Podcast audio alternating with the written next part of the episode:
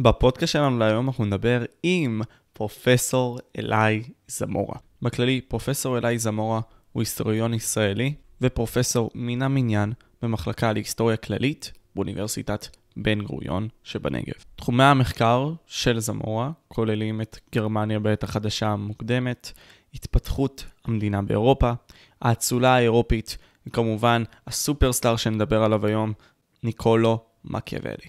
מקווה שתהנו, תנו בלייק ובסאב כדי שזה יגיע ליותר אנשים, ולמי ששומע בספוטיפיי תהנו. בואו נתחיל. אז ככה, פרופסור זמור, קודם כל, מאוד משמח אותי להעביר אותך לתוכנית, כאחד שעוד פעם האזין לך, ואתה יודע, אני לא ממהר כל כך להאזין לתכנים בעברית. האמנם התחלתי לעשות את זה, כן, ממש ניסיתי לחפור לתכנים עמוקים, אה, ומעט מצאתי, אבל כאלה שמצאתי, זה...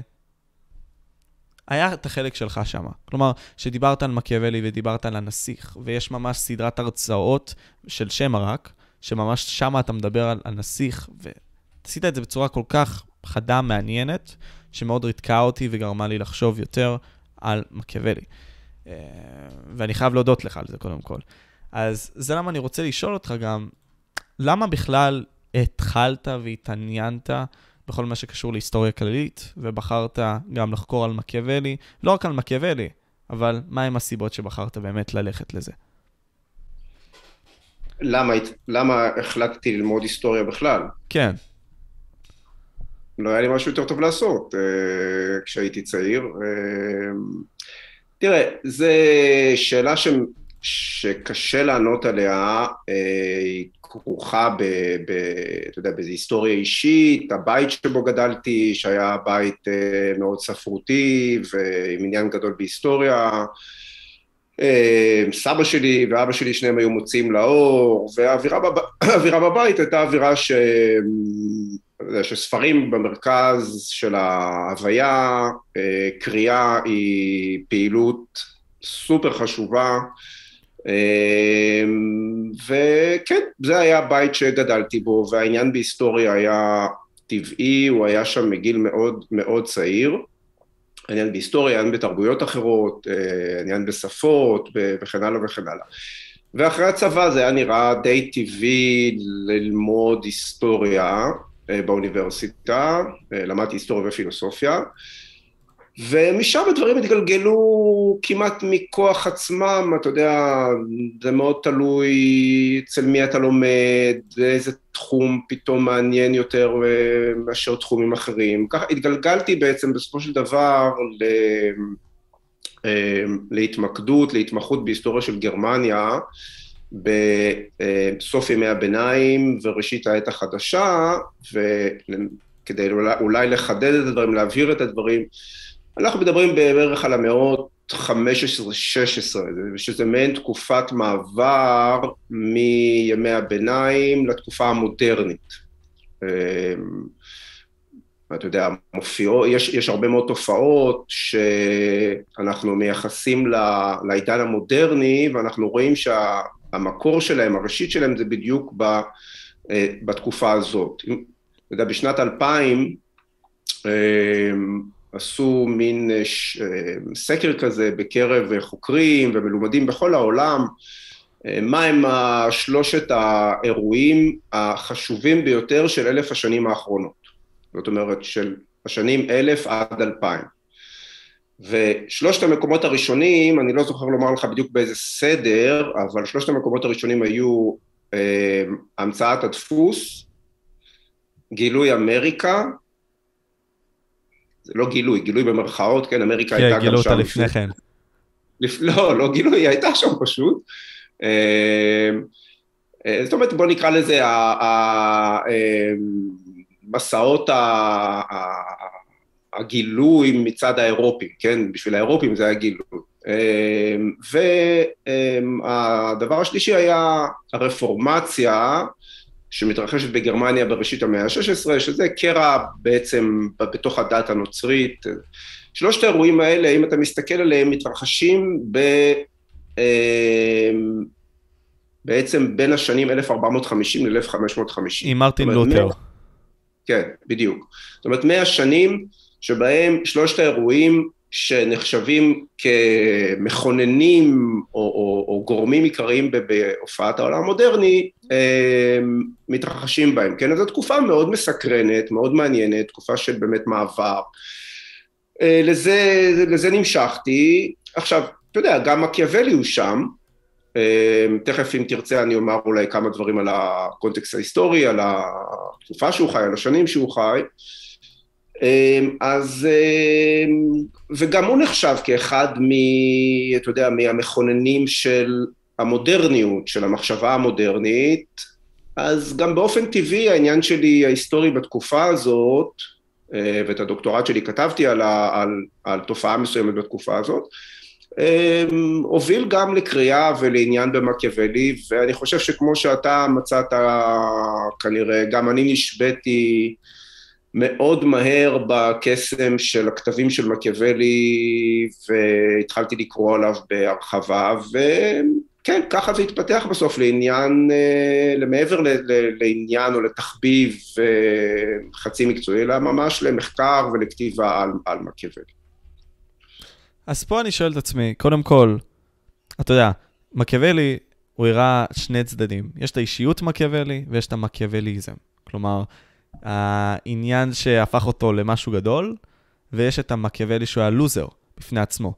אה, אז, אז אשמח ש... קודם כל, אתה יודע מה, בוא ניתן את הקונטקסט ההיסטורי, כי זה מאוד מעניין. איך אתה יכול לחבר בעצם את, ה, אה, את זמני מרטין לותר כזה למקיאוולי? כלומר, אם אנחנו עכשיו נעשה כזה זמן. מעבר בזמן. אוקיי. Okay. Uh, תראה, אגב, uh, מעניין שאתה מזכיר גם באמת את מרטין לותר, uh, ששניהם חיים די במקביל, uh, תכף אני אומר את ה, את ה, באמת את, ה, את השנים, הם לא יודעים זה על זה, הם לא יודעים זה על זה, למרטין לותר יש השפעה מיידית על ההיסטוריה, השפעה עצומה, יש מעט אנשים שההשפעה שלהם, אתה יודע, קונקרטית על האירועים היא כל כך גדולה כמו של מרטין לותר, למקיאוולי אין השפעה מיידית על ההיסטוריה, המחשבה שלו היא, היא נשארת בשלב הזה בספרים, ההשפעה שלו הופכת באמת, או צוברת איזה, איזה מין תאוצה בהדרגה גדולה במשך מאות שנים, עד שהוא הופך למין איקון כזה של התרבות המודרנית, אה, של העולם המודרני, יותר אפילו ממרטין לותר ברמן, אז זה מעניין, אבל אוקיי, בוא, בוא נשים את הדברים בקונטקסט. אה, מקיאוולי נולד בפירנצה ב-1469. אה, הוא, אנחנו יחסית יודעים לא הרבה על, על שנות השנים הראשונות שלו, אנחנו יודעים שהוא קיבל אמ, השכלה קלאסית, זאת אומרת, הוא למד לטינית היטב, הוא יודע לקרוא ולכתוב בלטינית בצורה לגמרי חופשית, אמ, אבא שלו משפטן, אה, יש ספרייה קטנה בבית, זאת אומרת הוא מקבל השכלה, מה שנקרא אז השכלה הומניסטית אה, לא הייתי אומר יותר מדי מקצועית, הוא לא הופך למלומד הומניסטי, אבל, אבל יש לו בהחלט בסיס אה, מאוד מוצק ב, ב, ב, ב, של ידע קלאסי. קלאסי הכוונה שלי מתייחס לרומא בעיקר, רומא העתיקה. אה, אנחנו שומעים עליו, מתחילים לשמוע עליו לקראת סוף המאה ה-15, מתרחשת בשנות התשעים של המאה ה-15, זאת אומרת, ליתר דיוק, אם, אם, אם מדברים על תאריך אה, מסוים, 1494, פלישה צרפתית של מלך צרפת לאיטליה. הפלישה הזאת מטלטלת את כל איטליה, הייתי אומר אפילו את אירופה, אמ, כי אחר כך גם מגיע, מגיע המלך הספרדי והצבא שלו, ואיטליה הופכת לזירת הקרבות אה, בין שתי המעצמות המתהוות של אירופה, צרפת וספרד, ובמשך עשרות שנים הם ינהלו את המאבק ביניהם אה, על אדמת איטליה. לא רק, אבל גם אה, על אדמת איטליה. אמ, כאמור, הפלישה הזאת אה, מטלטלת את המערכת הפוליטית האיטלקית, הרבה מאוד שליטים נופלים, ובפירנצה אה, שולטים עד אז, שולטת עד אז משפחת מדיצ'י, שבעצם מחזיקה בכוח בעיר מזה 60 שנה. הם הפוסקים האחרונים, הם בעצם שליטי העיר, למרות שהם לא מלכים או לא נסיכים, אה, זאת אומרת, הם לא באופן רשמי שליטי העיר, אבל בפועל הם כן. אה, הפלישה הזאת מפילה אותם, שוברת את בסיס הכוח שלהם, הם, יוצ... הם בעצם הם מגורשים מהעיר, הם יוצאים לגלות. ומקיאוולי אה, מתמנה אז לתפקיד בכיר במנגנון, במנגנון המדיני של פירנצה. למעשה לכמה, לכמה תפקידים בכירים, והופך להיות אה, עם הזמן יד ימינו של, ה, הייתי אומר, מי שבמונחים של היום הוא ראש הממשלה של פירנצה בתקופה הזאת. אה, הוא יוצא לשליחויות חשובות, הוא נפגש עם מלך צרפת, הוא נפגש עם האפיפיור, הוא נפגש עם הקיסר, אה, זאת אומרת זה איש שמכיר את כל הגדולים של התקופה. אה, הוא insider, הוא, הוא במידה רבה אאוטסיידר, אבל הוא אאוטסיידר חברתי, הוא לא בא מהמעמדות הגבוהים, הוא לא, הוא לא, אתה יודע, הוא לא איש ממשפחה עשירה, עם אילן יוחסין, אה, כמו שיש, יש משפחות כאלה בפירנצה, הוא לא, הוא לא שייך לקבוצה הזאת, מהבחינה הזאת הוא אאוטסיידר, אבל הוא insider מבחינה פוליטית, של המערכת הפוליטית, הוא מכיר את הפוליטיקה באיטליה ובאירופה בכלל, במערב אירופה, לפני ולפנים, וכאמור נפגש עם כל הגדולים, ומדבר איתם, ומנסה לשכנע אותם, וכותב עליהם, ו... אמ, ו... כמה שנים אחר כך, ב-1512, שוב פעם, בעקבות המאבקים האלו בתוך איטליה, אמ, הספרדים בעצם, אה, ביחד עם האפיפיור, אמ, דוחקים את הצרפתים אמ, ומחזירים את משפחת מדיצ'י לשלוט בפירנצה. ו, וכאן מסתיימת הקריירה המדינית של מקיאוולי, הוא מודח מהמשרה שלו, בכל המשרות שלו. אה, זמן קצר אחר כך הוא אפילו נחשד בשותפות, בקשר נגד המדיצ'י, איזה שני קושרים שלומיאלים אה, הכינו מין אה, רשימה של אנשים שאולי השתתפו איתם בקשר להפלת המדיצ'י, והשם שלו מופיע שם, אה, אחד מהקושרים האלה, שני הקושרים האלה איבדו את הרשימה הזאת, היא, היא נמצאה, הוא עברה למדיצ'י, כמובן שכל מי שהופיע ברשימה מיד נעצר, אה, גם מקיאוולי, עבר עינויים קשים ביותר, אבל שרד אותם, אה, יצא לחופשי, זאת אומרת היה בכלא, הוא היה כבר קרוב אולי אפילו להוצאה להורג, אבל באיזשהו מזל היסטורי, בדיוק נבחר בין משפחת מדיצ'י לתפקיד האפיפיור, וכדי לחגוג את האירוע הגדול הזה בהיסטוריה של המשפחה ובהיסטוריה של פירנצה, הוכרזה חנינה כללית בפירנצה ומקיאוולי יצא לחופשי. הוא ניסה לחזור ולקבל משרה בעיר, במנגנון המדיני של פירנצה, לא הצליח, ואתה יודע, באופן פרדוקסלי, אם הוא היה ממשיך את הקריירה המדינית שלו, אה, שהייתה מוצלחת בשנים שהיו לו הישגים די נכבדים, כנראה שלא היינו שומעים עליו כי הוא לא היה כותב את הספרים שהוא כתב.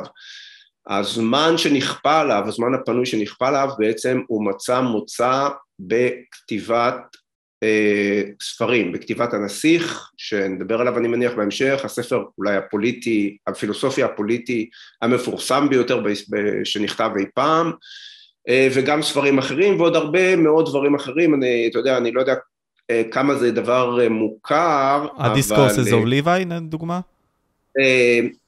נכון, תראה, הוא אדם מאוד פורה, הוא מוכר בעיקר כפילוסוף פוליטי, אבל הוא כתב שירים, הוא אפילו, הוא בעיקר התייחס לעצמו בשלבים מסוימים כמשורר. אה וואו. הוא כתב מחזות. סליחה? לא, מעניין, לא ידעתי את זה. כן, כן, כתב שירים. לא הייתי אומר שהם אה, יצירות מופת, הם לא באותה רמה כמו הספרות הפוליטית שלו והספרות, ההיסט... והספרות ההיסטורית, אבל למשל הוא כתב מחזות, אחד במחזות נחשב באמת יצירת מופת ומועלה עד היום בבמות בכל העולם, כולל בארץ כמה פעמים בשנים האחרונות, נקרא מנדרגולה, שאני ממליץ לך ולכל מי ששומע לקרוא את זה, זה אחד מהמחזות הכי משעשעים שיש. מבריק, באמת יצירה מבריקה. זאת אומרת, האיש יש לו יריעה עצומה, הוא כותב בכמה סוגות, בכמה ז'אנרים, נובלות, סיפורים, היסטוריה, פילוסופיה פוליטית, מחזות, שירה, באמת, you name it, הוא שם, בכישרון עצום בכל הדברים האלו.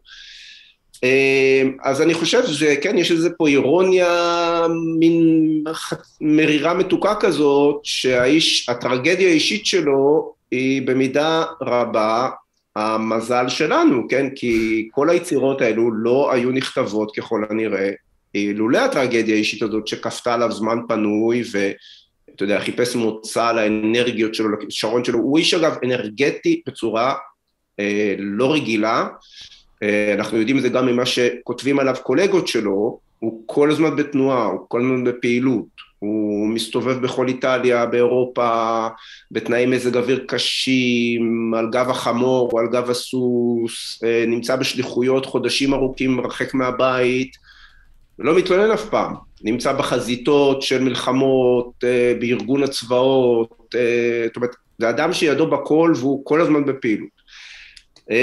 זהו, בעצם החלק השני של החיים שלו אפשר לחלק את זה ככה, כן, שהחלק הראשון, או לשלושה חלקים, החלק הראשון זה הנערות שאנחנו יודעים על זה מעט, החלק האמצעי שזה הקריירה המדינית, אמ, והחלק השלישי שזה, אם אתה רוצה, קריירה שלו ככותב, כ...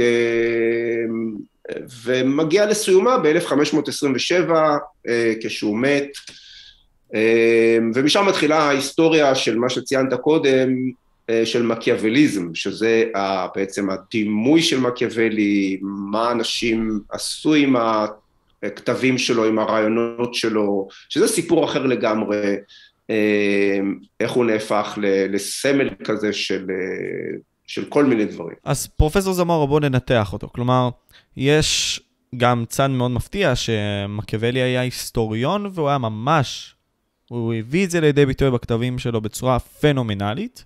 מה שלא כל כך, כן אמורים לייחס לו את זה, אבל לא יודע, מסתירים את זה או משהו. Uh, מתייחסים לזה, אבל לא הרבה, לדעתי. עכשיו, מעניין אותי, בוא, בוא נתחיל כלומר מהבן אדם עצמו. מי היה בעצם מקיאוולי כבן אדם? כאישיות? תראה, אה, לדבר על אישיות של אנשים לפני העידן המודרני מאוד מאוד קשה, כי הם לא מדברים על עצמם כמעט. זאת אומרת, אם אתה תיקח אה, טקסטים של אדם שחי במאה ה-19, 20, 21, אנשים מדברים על עצמם כל הזמן, על הרגשות שלהם, על המחשבות שלהם, על מי הם, מה הם, כן, כולם עסוקים באיזשהו, אה, אני, אני לא אומר את זה בזלזול, אבל אה, כולם עסוקים באיזושהי, באיזשהו ניסיון להבין את עצמם ו, ו, ולהעביר את עצמם לאחרים. הדבר הזה לא ממש קיים, בטח לא בצורה הזאת המפורשת כל כך, לפני המאה ה-16-17. אתה לא תמצא כמעט אנשים שמדברים על העולם הפנימי שלהם. אה, אז אנחנו לא יכולים בו, אין לנו גישה ישירה לעולם הפנימי שלו מפיו, כן, ממה שהוא אומר על עצמו. אה, אני, אני אזכיר פה הוגה אחר, אנחנו מתחילים לראות את זה בצורה מאוד, אה, או יותר ברורה למשל, אצל אה, מישל דה מונטן, בסוף המאה ה-16, כותב את היצירה הזאת המסות, ואפילו אומר, וזה החידוש הגדול שלו, אומר, הנושא של היצירה הזאת, של המסות האלה, של החיבור הזה, הוא אני. הוא כותב על עצמו, על הרגשות שלו, על המחשבות שלו וכן הלאה. אצל מקיאוולי זה לא קיים, אנחנו יכולים לנסות להבין מי הוא דרך באמת הכתיבה שלו ודרך מה שאנחנו יודעים עליו מאנשים אחרים. אז, אז כמו שציינתי קודם, אה, מדובר באדם מאוד אנרגטי, אה, ככל הנראה מדובר באדם שהוא עם אישיות מגנטית. זאת אומרת, אנחנו יודעים למשל אמ, מתיאורים, גם זה בחלק האחרון של הקריירה שלו, של הכתיבה, הוא מוזמן לאיזה חוג של אינטלקטואלים שנפגשים בגנים מאוד יפים של משפחה, משפחה אריסטוקרטית בפירנצה. אמ, הגנים האלה לצערי היום אין אליהם גישה, אמ, ניסיתי לאחרונה להגיע לשם אבל אי אפשר. גנים שהיו מעוצבים על פי מודלים קלאסיים, זאת אומרת על פי מודלים רומאיים, ונפגש שם בתחילת המאה ה-16 חוג של היסטוריונים, אינטלקטואלים מפירנצה, ומדברים שם בצל של העצים היפים שם, כפי שהם מתוארים, עם פסלי, עם הפסלים העתיקים, מדברים שם על פוליטיקה ועל היסטוריה, ומקיאוולי מוזמן להשתתף בחוג הזה, ומהתיאורים של משתתפים אנחנו יודעים שפשוט הוא היה, הוא מגנט את האנשים, האישיות שלו כריזמטית מאוד, ואנשים יושבים ומקשיבים לו באמת בריכוז מאוד גדול, יכול להיות שהוא אפילו הכניס כמה רעיונות לצעירים יותר ביניהם, שחלק מהם אחר כך השתתפו בקשר לא מוצלח נגד המדיצ'י, שמתחיל בניסיון להרעיל את, אחד מבכירי המשפחה בביצה שממולאת ברעל.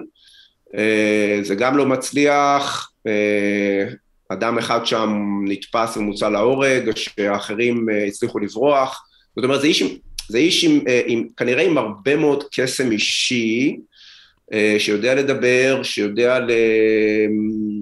אתה רוצה להפנט את, ה, את השומעים שלו, את המאזינים שלו.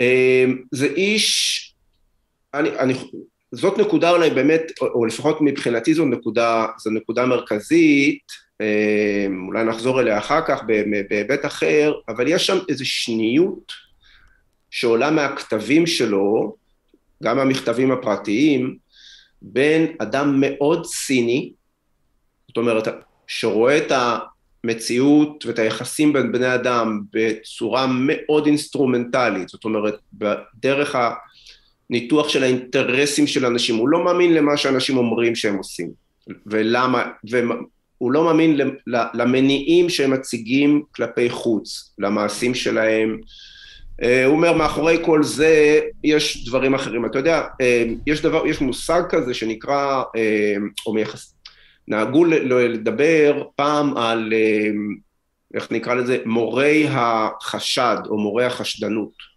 שהתייחסו בעיקר ל... לפרויד ולניטשה במובן הזה שהם לימדו אותנו להתייחס בחשדנות, בצורה מאוד ביקורתית, מאוד ביקורתית. ביקורתית, אבל לעצמנו. נכון. למניעים שלנו, שאנחנו אנחנו, אנחנו מספרים לעצמנו הרי כבני אדם סיפורים מאוד יפים על למה אנחנו עושים כל מיני דברים, אנחנו נותנים הרי הצדקות מאוד אלטרואיסטיות ומאוד משכנעות, לעצמנו לפחות, למה אנחנו עושים את מה שאנחנו עושים או לא עושים את מה שאנחנו עושים, ו... ופרויד וניטשה ואחרים, ששוב פעם הם, הם מורי החשד, ה, ה, ומרקס כמובן, כן? אלה, זאת השלישייה, זאת השלישייה הגדולה של מורי החשד, מהמאה ה-19, כן? אה, מרקס, אה, אה, ניטשה ופרויד, הם מלמדים אותנו להטיל ספק במניעים שלנו עצמנו, אבל מקיאוולי הוא לפניהם. מי שעושה את זה עוד לפניהם, כמה מאות שנים לפניהם, זה מקיאוולי, ועושה את זה, אתה יודע, אולי לוקח את זה למקום הכי אסטרטגי מבחינת אה, ההתנהגות האנושית, לוקח את זה לפוליטיקה. אה, למה אנחנו עושים את מה שאנחנו עושים בפוליטיקה, נכון? כי תמיד אנחנו, אנשים בפוליטיקה מציגים את המעשים שלהם שהם לטובת הכלל, הם לטובת הציבור, אף אחד לא אומר אני עושה את זה בשביל עצמי, לטובתי האישית. אז מקיאוולי הוא מורה החשד, אה, הייתי אומר אולי הגדול ביותר, ולא במקרה אגב גם ניטשה מאוד העריך את, אה, את מקיאוולי, הוא מתייחס אליו במפורש. אמ, אז, אז מצד אחד יש לנו, יש לנו כנראה אישיות מאוד צינית, שלא מאמינה למש, להצהרות הרשמיות, להצהרות הציבוריות של אנשים, למה שאומרים. אמ, מצד שני, יש אצלו, וזה מאוד ברור במעשים שלו, לא רק במה שהוא כותב, אלא זה מאוד ברור ברקורד שלו, מחויבות עצומה לפירנצה, מחויבות עצומה לציבור, והייתי אומר אפילו מחויבות עצומה לחירות, לחופש הפוליטי של האנשים. יש משפט אחד שהוא אומר באחד מהמכתבים שלו, שהוא אומר, אה, מולדתי יקרה לי יותר מ... לא ברור מה, כי כאן המילה בסוף מחוקה בטקסט, אבל אתה, כנראה שהוא אומר מולדתי יקרה לי יותר או מישו או מנשמתי, שזה בערך אותו דבר כשנוצרי מדבר. עכשיו, אם מישהו אומר את זה ואתה לא יודע על המעשים שלו, אתה יכול להגיד זה סתם אמירה, זה סתם uh, תעמולה שהאיש עושה לעצמו, שהוא מוכן אולי להקריב את חייו למען המולדת, יש לו איזו מחויבות ציבורית, אבל אצל מקיאוולי זה ברור שזה נכון, אנחנו יודעים מכל מה שהוא עושה, מכל מה ש... מהרקורד שיש של הפעילות שלו, שהאיש אה, הוא בדיוק כזה, כשהממשל בעיר במלחמה מאוד קשה נגד פיזה, שמקיאוולי הוא אחד מהמארגנים של הצבא במלחמה הזאת, אה, מורה לו, הממשל מורה לו, אנשים שהוא כפוף לסמכ, לסמכותם, מורים לו אה, להגיע לאיזשהו מקום בעורף כדי לארגן משם את הלוגיסטיקה של המלחמה, הוא מתעקש להישאר בחזית. אה, ולסכן את עצמו, והוא אומר, אני, הוא אומר, הוא אומר במפורש, אם תשלחו אותי שם לאחור, אני אמות, אני אמות משעמום, אני אמות מבטלה, אני אמות מזה שאני לא נמצא בחזית. זאת אומרת, האיש, יש לו, לצד הציניות הזאת והפקפוק במניעים הלכאורה הטובים של אנשים, יש שם מחויבות עמוקה ביותר לפוליטיקה, אה, לציבור ולפירנצה כמולדת שלו. אז כאן אני שואל, דיב, דיברנו בקטנה ואפיינו בקטנה את מקיאוולי עצמו. עכשיו, אמרנו, האם מקיאוולי, בהסתכלות ברטרוספקטיבה, האם הוא היה בן אדם גדול באותה תקופה? כי אמרנו שנראה לי שלא, נכון? Um, לא, הוא לא, הוא לא נחשב uh, בן אדם גדול בתקופה. Uh, תראה, שוב, צריך, צריך, כאן, צריך כאן לעשות איזושהי uh, הבחנה בין הדברים. כדי להיות בן אדם גדול בתקופה, אתה בדרך כלל צריך להיוולד למשפחה הנכונה. זה שונה מאוד מה... אה, הייתי אומר, מה, מהחברה המודרנית, אה, שלכאורה לא מחשיבה את המוצא המשפחתי שלך, את הייחוס המשפחתי שלך, אה, כאיזשהו קריטריון למעמדך. בתקופה הזאת זה קריטי. אם אתה נולד למשפחת אצולה, אתה, אתה לא בהכרח אדם גדול, אבל זה לא תנאי מספיק להיות אדם גדול, אבל זה תנאי הכרחי כמעט להיות אדם גדול. אמ, אם אתה לא נולד במשפחת אצולה, הסיכויים שלך להפוך לאדם גדול מאוד קטנים. קורה לפעמים, בעיקר בתחומי הצבא, אבל מאוד נדיר, מאוד מאוד נדיר. אז הוא לא יכול אתה יודע, מעצם הגדרתו, מעצם מוצאו, מעצם המעמד החברתי שלו, הוא לא יכול להפוך לאדם גדול. אה, מצד שני, אתה יודע, במסגרת האפשרויות שיש לו, אנחנו אה, יודעים שוב מה, מה, מהטקסטים ששרדו, מהתעודות ששרדו, שיש עליו הערכה עצומה.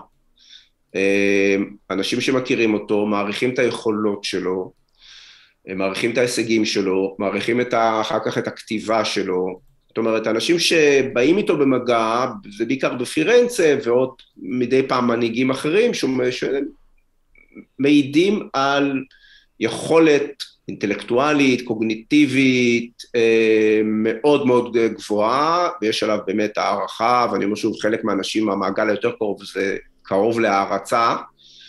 אה, אבל, אבל זהו, כן, אה, הוא לא, הוא, לא, הוא לא יכול לחרוג מעבר למגבלות האלה, כן, יש מגבלות מאוד ברורות על אדם בתקופה הזאת מעצם מעמדו החברתי. אז דיברנו על התקופה הזאת של בערך 1513, שזה בתקופה שהוא כתב כבר את הנסיך, כמובן זה התפרסם לאחר מכן, אם אני לא טועה, ב-1532. עכשיו, נכון. העניין עם הנסיך, וזה הספר שהפך את מקיאוולי, עם הזמן כמובן, לדמות מיוחדת, והביא את המושג מקיאווליזם לתמונה, לפרונט. אה, אשמח שתסביר בעצם, ובוא ניכנס טיפה לנסיך. כלומר, מה מקיאוולי ניסה לעשות עם הנסיך, ומה בעצם הוא העביר? איזה מסרים עם הנסיך? אוקיי. אה, תראה, נתחיל בזה באמת שאתה אומר מקיאווליזם, אה, אבל בואו בוא ננסה שנייה להגיד להגדיר את זה בצורה מאוד מאוד כללית, במה, במה מדובר, תראה, אנחנו, צריך אולי לציין קודם שנכון, אין לנו, אין לנו בעצם, השם שלו הפך לשם תואר. אני לא חושב שיש עוד פילוסוף אה, פוליטי או פילוסוף בכלל, שהשם שלו הפך לשם תואר. אתה, אתה לא אומר על מישהו, האיש הזה הוא אריסטוטלי, זה לא אומר כלום. אה, אתה לא אומר על מישהו, האיש הזה הוא אפלטוני, זה גם לא אומר כלום, זה משהו מאוד, אה, יש לזה איזושהי משמעות, אבל רחוק מה, מהעושר של המשמעות, של המשמעויות שקשורות לשם של מקיאוולי. כשאתה אומר על מישהו הוא מקיאווליסטי, אתה אומר נכון על מישהו שהוא אה, תככן, שהוא ברוטלי, שהוא כוחני, שהוא מוכן לעשות הכל בשביל להשיג את המטרות שלו, שמה שחשוב לו בעצם זה המטרות, שהוא מוכן לנצל אנשים, לשעבד אנשים, אה, שום דבר לא יעמוד בדרכו בהשגת, בהגשמת האמביציות שלו, אמ, המטרה מקדשת האמצעים, זה, זה מקיאווליזם וכן הלאה. זאת אומרת, יש לזה דימוי מאוד מאוד שלילי. ואגב, אין כמעט מנהיג פוליטי בהיסטוריה של החמש מאות שנה האחרונות, שלא ייחסו לו, וזה כבר מתחיל במאה ה-16, שלא ייחסו לו קריאה במקיאוולי. אה, סטלין הספר שהיה מונח לצד המיטה שלו בלילה היה קורא את מקיאוולי, היטלר היה קורא את מקיאוולי, אני לא יודע אם זה נכון, אבל ככה אומרים. אה, יש הרבה מאוד סיפורים, יש היסטוריה שלמה של סיפורים של, אתה יודע, מייחסים לאנשים אה, את המעשים הרעים שלהם, או את ההתנהגות הברוטלית שלהם בפוליטיקה, להשפעה האפלה הזאת, הקודרת של מקיאוולי. אה, אז זה, זה, זה מקיאווליזם, ובאמת, מה שאתה אומר זה נכון, זה הולך לנסיך. הנסיך אה, הוא הספר שהוציא למקיאוולי את המוניטין האלה. ותכף אני, אני אנסה להיכנס ולהסביר במה בדיוק הכוונה. אה, אני אומר עוד משהו על זה לפני זה, שיש לנו כבר מאמצע המאה ה-16, ב-1555, אם אני זוכר נכון את התאריך, האפיפיורות אה, מפרסמת רשימה של ספרים אסורים. זאת אומרת, ספרים שאסור לקנות, אסור לקרוא, אסור למכור, כן? אה, זה נקרא אינדקס או רשימת הספרים האסורים. אה, מקיאוולי הוא ברשימה, הוא הראשון ברשימה, כן? הוא היחיד, הוא היחיד שכל היצירות שלו, ללא הבחנה, נכנסות לרשימה הזאת. וואו. אסור לקרוא, אסור לקרוא את מקיאוולי, כי הוא פשוט שליח של השטן עלי אדמות, מבחינת הכנסייה, מבחינת האפיפיורות. זה כמובן לא עוזר, כמובן שממשיכים לקרוא אותו, ורק יותר ויותר. אמ, למה זה כך? למה, למה הנסיך אמ, נחשב ספר, אם אתה רוצה, של באמת שליח מהגיהנום? ש... אני אולי, אתה יודע, אולי כדאי שאני אצטט כמה דברים. בשמחה. אה, כדי שייתן איזה טעם וריח לדבר הזה. אתה הולך לצטט מספרך? לא, לא, מהנסיך, אה, מהנסיך עצמו. אני מצטט מהנסיך, הציטוטים האלה נמצאים גם בספר שלי שיצא לאחרונה, עולמו של מקיאוולי, רובם נמצאים שם כאיזה ציטוטים שבאמת חשובים ושנותנים, אני חושב, מושג על מה האיש, למה יש לו מוניטין כל כך אה, קשים, אה, כל כך רעים. אז למשל, אמ, הוא שואל שאלה שנשארה רלוונטית אגב בספר, אמ, נניח, מה עדיף אה, לשליט? להיות אה, שליט שאוהבים אותו, או להיות שליט שמפחדים ממנו. או, oh, fear is stronger than love. אוקיי. Okay, נגיד, אז, אה... אני, אני ייחסתי את זה, אני אסביר גם למה, כי טופק, סתם דוגמה, הוא ראפר מסוים, ואחד המשפטים שהוא אמר, זה, והוא קרא מאוד מקיאוולי. אז הוא אמר את המשפט הזה, fear is stronger than love. כאילו, האם אתה, בכללי, האם עדיף להיות מישהו שמפחדים ממנו, או מישהו שמעריצים אותו, ואתה עכשיו תיכנס לזה, פשוט זה למה זה ידד לי בראש, מתנצל. הוא, הוא, הוא נכון, הוא אחד, אה, הרפר הזה שמת, אה, הרפר הזה שמת בכלא, נכון? אם אני לא טועה? הוא... לא, האמת שרצחו אותו. אה, הוא הוציא אה, אלבום בשם מקאוולי, כן. והוא דיבר על שם על הרבה מאוד דברים, על אה, לזייף מוות, כמו שמקיאוולי בא ודיבר על הדברים האלה. אז אה, כן, הוא עשה את זה יותר נכון. הוא מת, רצחו אותו מחוץ לכלא או בכלא? רצחו אותו מחוץ לכלא. אבל הוא היה בכלא, נכון. אה, אז זאת שאלה, אתה יודע, זאת שאלה שלא רק שליטים שואלים את עצמם, אם אתה מנהל של חברה אתה יכול לשאול את עצמך את השאלה הזאת, אם אתה אבא אתה יכול לשאול את השאלה הזאת, נכון? או, או אם, אני, אני מדבר בשם האבות, כי אני לא יודע מה להיות אימא, אבל כן, האם, מה אתה רוצה שהילדים יאהבו אותך, יפחדו ממך, בקשר של אבהות זה סיפור יותר בעייתי, אבל בקשר לשלטון, כן, מקיאוולי אומר אי אפשר את שני הדברים, זה או זה או זה. אתה לא יכול שגם יאהבו אותך וגם יפחדו אותך, מה אה, אם ככה השליט צריך אה, לעשות, או מה עדיף לו, ואני מצטט, הוא כותב כך, התשובה היא שאדם היה רוצה לעורר הן את זו אה, והן את זה, זאת אומרת גם פחד וגם אהבה. אך הואיל וקשה לא לצרף אותם יחדיו, בטוח הרבה יותר לעורר מורא מאשר אהבה.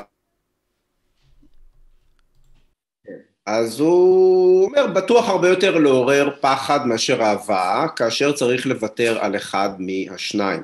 כי זאת אפשר לומר בהכללה על בני אדם.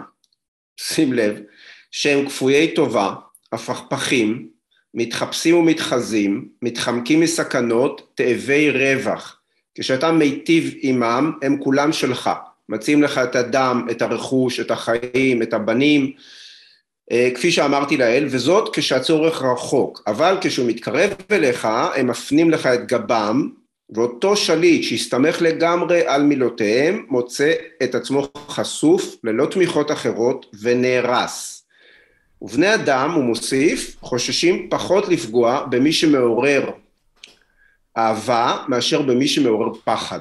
כי את האהבה מחזיק קשר של מחויבות שבני האדם, מכיוון שהם רעים, מנתקים כל אימת, כל אימת שמזדמנת תועלת אישית. זאת אומרת, התפיסה פה, זה סוף הציטוט היה, כן, התפיסה פה היא של בני אדם דואגים לאינטרסים שלהם, שמים את האינטרסים שלהם אה, לפני הכל, ואתה לא יכול לסמוך עליהם. ואם תבסס את הקשר שלך איתם, או את, ה, את השלטון שלך על האהבה שלהם, ושהיא בהתנדבות, כשיגיע רגע קשה, שיהיה התנגשות של אינטרסים, לא יהיה לך על מי ליפול והכל, על מי לסמוך והכל ייפול. אם הקשר שלך עם בני אדם, עם כשליט, יהיה מבוסס על פחד, אתה יכול להסתמך על עצמך, כי האהבה תלויה בהם, נכון? אני, אני, אני, אני תלוי, אם זה קשר של אהבה, אני תלוי במי שאמור לתת לי אהבה, פחד זה אני יכול לעשות. זה, יש פה עצמאות, נכון, שלי, יש פה, אני, אני סומך על עצמי, על היכולת שלי, ואני יכול להטיל פחד כשליט. זו תפיסה מסוימת של בני אדם, של הטבע האנושי שנדבר עליה אולי עוד בהמשך, ואולי עוד משפט מפורסם אחר, הוא אומר למשל, כל כך רב המרחק בין איך שחיים ובין איך שראוי היה לחיות, עד שמי שזונח את מה שעושים לטובת מה שהיה צריך לעשות, ימית על עצמו חורבן. כי אדם שרוצה להיות טוב במוצהר מכל הבחינות, הכרח שיהרס בין רבים כל כך שאינם טובים, ולכן שליט שמבקש להשתמר, נחוץ שילמד להיות מסוגל להיות לא טוב, ולהשתמש או לא להשתמש בכך על פי הצורך. זאת אומרת, יש פה כל כך הרבה דברים, כן. אבל אני מחבר את זה רק למה שאמרת קודם, מה, למה, למה זה גרם לו אפילו באז מוניטין כל כך אה, שליליים, כי התפיסה אז היא ששליט צריך להיות אדם טוב, נכון? אסור ששליט יהיה אדם רע, אסור, אסור ששליט יהיה אדם שרוצה אה, לעשוק את הנתינים שלו. או לשלוט לפ... על האזרחים בצורה כזאת שהיא ברוטלית. לפגוע בהם, לדאוג רק לעצמו אה, וכן הלאה. ומקיאוולי אומר, אם אתה תהיה טוב, אין לך פשוט סיכוי לשרוד. אתה, הוא הפך כאן את התפיסה שהייתה מקובלת במשך מאות ארוכות, אלפי שנים למעשה לפניו, אמ, שהשלטון צריך להיות מבוסס על טוב, על רצון טוב, על אה, מתינות, על נדיבות, ואמר בעצם הבסיס לסדר פוליטי, לסדר חברתי יציב, לסדר חברתי מוצלח, שכולם נהנים ממנו, הוא דווקא הרע. מקיאוולי מדבר אפילו בשם האכזריות. אם לא תדע לפעול באכזריות, כשצריך לפעול באכזריות, כשליט, אתה לא תחזיק מעמד, וגם הסדר החברתי לא יהיה מי יודע מה. זאת אומרת, הוא הפך כאן לגמרי את ה... על ראשה באמת את התפיסה המקובלת בתרבות המערבית מאז יוון העתיקה, אז לא פלא שסימפתיה גדולה לא הייתה אליו, ואגב, אם אני, גם היום אני חושב שהדברים האלו הם אה, נשמעים גם היום די נורא, אף אחד לא אה, מוכן לומר את הדברים האלו, אני חושב, בצורה כזאת כמוהו. אה, תראה, למשל הוא אומר על שליט, הוא מייעץ לשליט, הוא אומר, הוא אומר לשליט, תראה, אתה עולה לשלטון, אין לך ברירה לפגוע באנשים. אתה תצטרך לפגוע בחלק מהאנשים.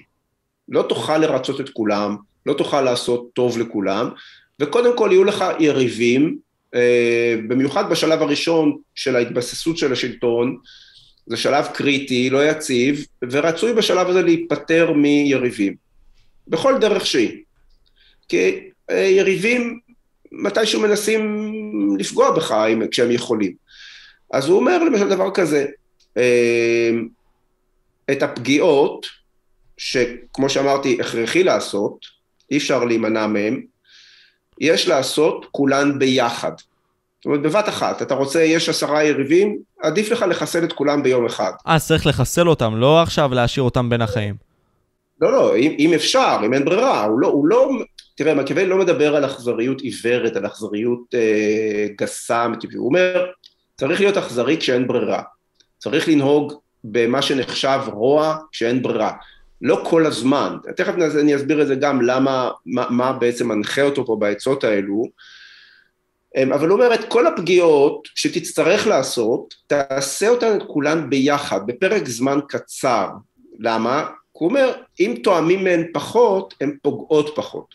עכשיו, כשליט אתה גם יכול לעשות דברים, כל מיני אה, בונוסים לתת לאנשים, נכון? כל מיני דברים טובים, הטבות, ל... הוא אומר, את הדברים הטובים יש לעשות טיפין טיפין, כדי שיהיה רב יותר טעמם. זה עצות מאוד ציניות, כן? והוא אומר, למשל, בבני אדם, צריך או לנהוג בנועם, או לחסלם. כי הם מתנק, מתנקמים על פגיעות קלות, אך אינם יכולים להתנקם על החמורות. כך שעל הפגיעה באדם להיות כזאת שלא יהיה חשש מנקמה. אתה מבין מה זה אומר, נכון? Uh, הטעות הגדולה ביותר זה לפגוע באדם ולהשאיר אותו בחיים. בדיוק. אם פגעת בו, ו...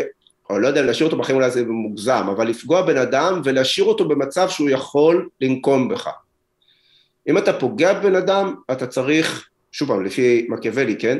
Uh, אתה צריך לדאוג שהוא לא יוכל לנקום בך יותר. אגב, זה נכון כנראה גם ליחסים בין ליחסים בינלאומיים, ליחסים בין מדינות. אה, אנחנו רואים את זה בהיסטוריה, בדרך כלל זה נחשב טעות להשפיל מדינה אחרת או עם אחר, אה, להכות מדינה אחרת במלחמה, להביס את המלחמה ולהשאיר לה את הסיכוי לעשות ריבאונד, לחזור ל... למשל, מדובר ככה, ככה הרומאים עשו מול קרתגו, ככה מעצמות המערב עשו מול גרמניה אחרי מלחמת העולם הראשונה. אה, אם אתה כבר נותן מכה, כנראה, כדאי שהיא תהיה כזאת שמי שמקבל את המכה לא יוכל לקום אחר כך. אה, או לחילופין, לא לתת מכה בכלל, אה, אם זה אפשרי. אז אלה העצות שלו, בין היתר, יש הרבה מאוד ציטוטים בנסיך שמאוד ידועים בהקשרים האלה, שהוציאו לו מוניטין, אבל תראה, זה הולך הכל לאותו דבר, זה הולך לאותו, השורה התחתונה, והיא הבעייתית. עד היום, הייתה אז מאוד בעייתית ונשארה מאוד בעייתית, לכן קשה מאוד לקבל את מקיאוולי. אם אתה באמת חושב על מה שהוא אומר, מאוד קשה לקבל את מקיאוולי. אמ, השורה התחתונה היא שאם אנחנו נבס...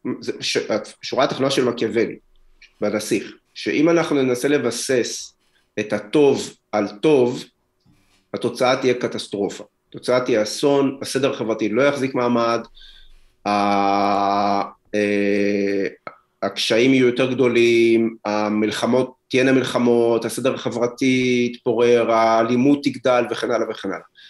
באופן, הוא אומר, זה משהו שלנו כבני אדם מאוד קשה לקבל אותו, אבל הוא אומר, הטוב, סדר חברתי יציב, מסודר, שנותן לאזרחים, לנתינים ביטחון, שלווה, רווחה מסוימת, מבוסס על רוע, מבוסס על אלימות. שהיא חבויה איפשהו, אתה לא צריך כל הזמן להפעיל אותה, אבל היא איפשהו ברקע, יודעים שהיא קיימת, שהיא יכולה לצאת אם מאתגרים את השלטון, אם מאתגרים את הסדר.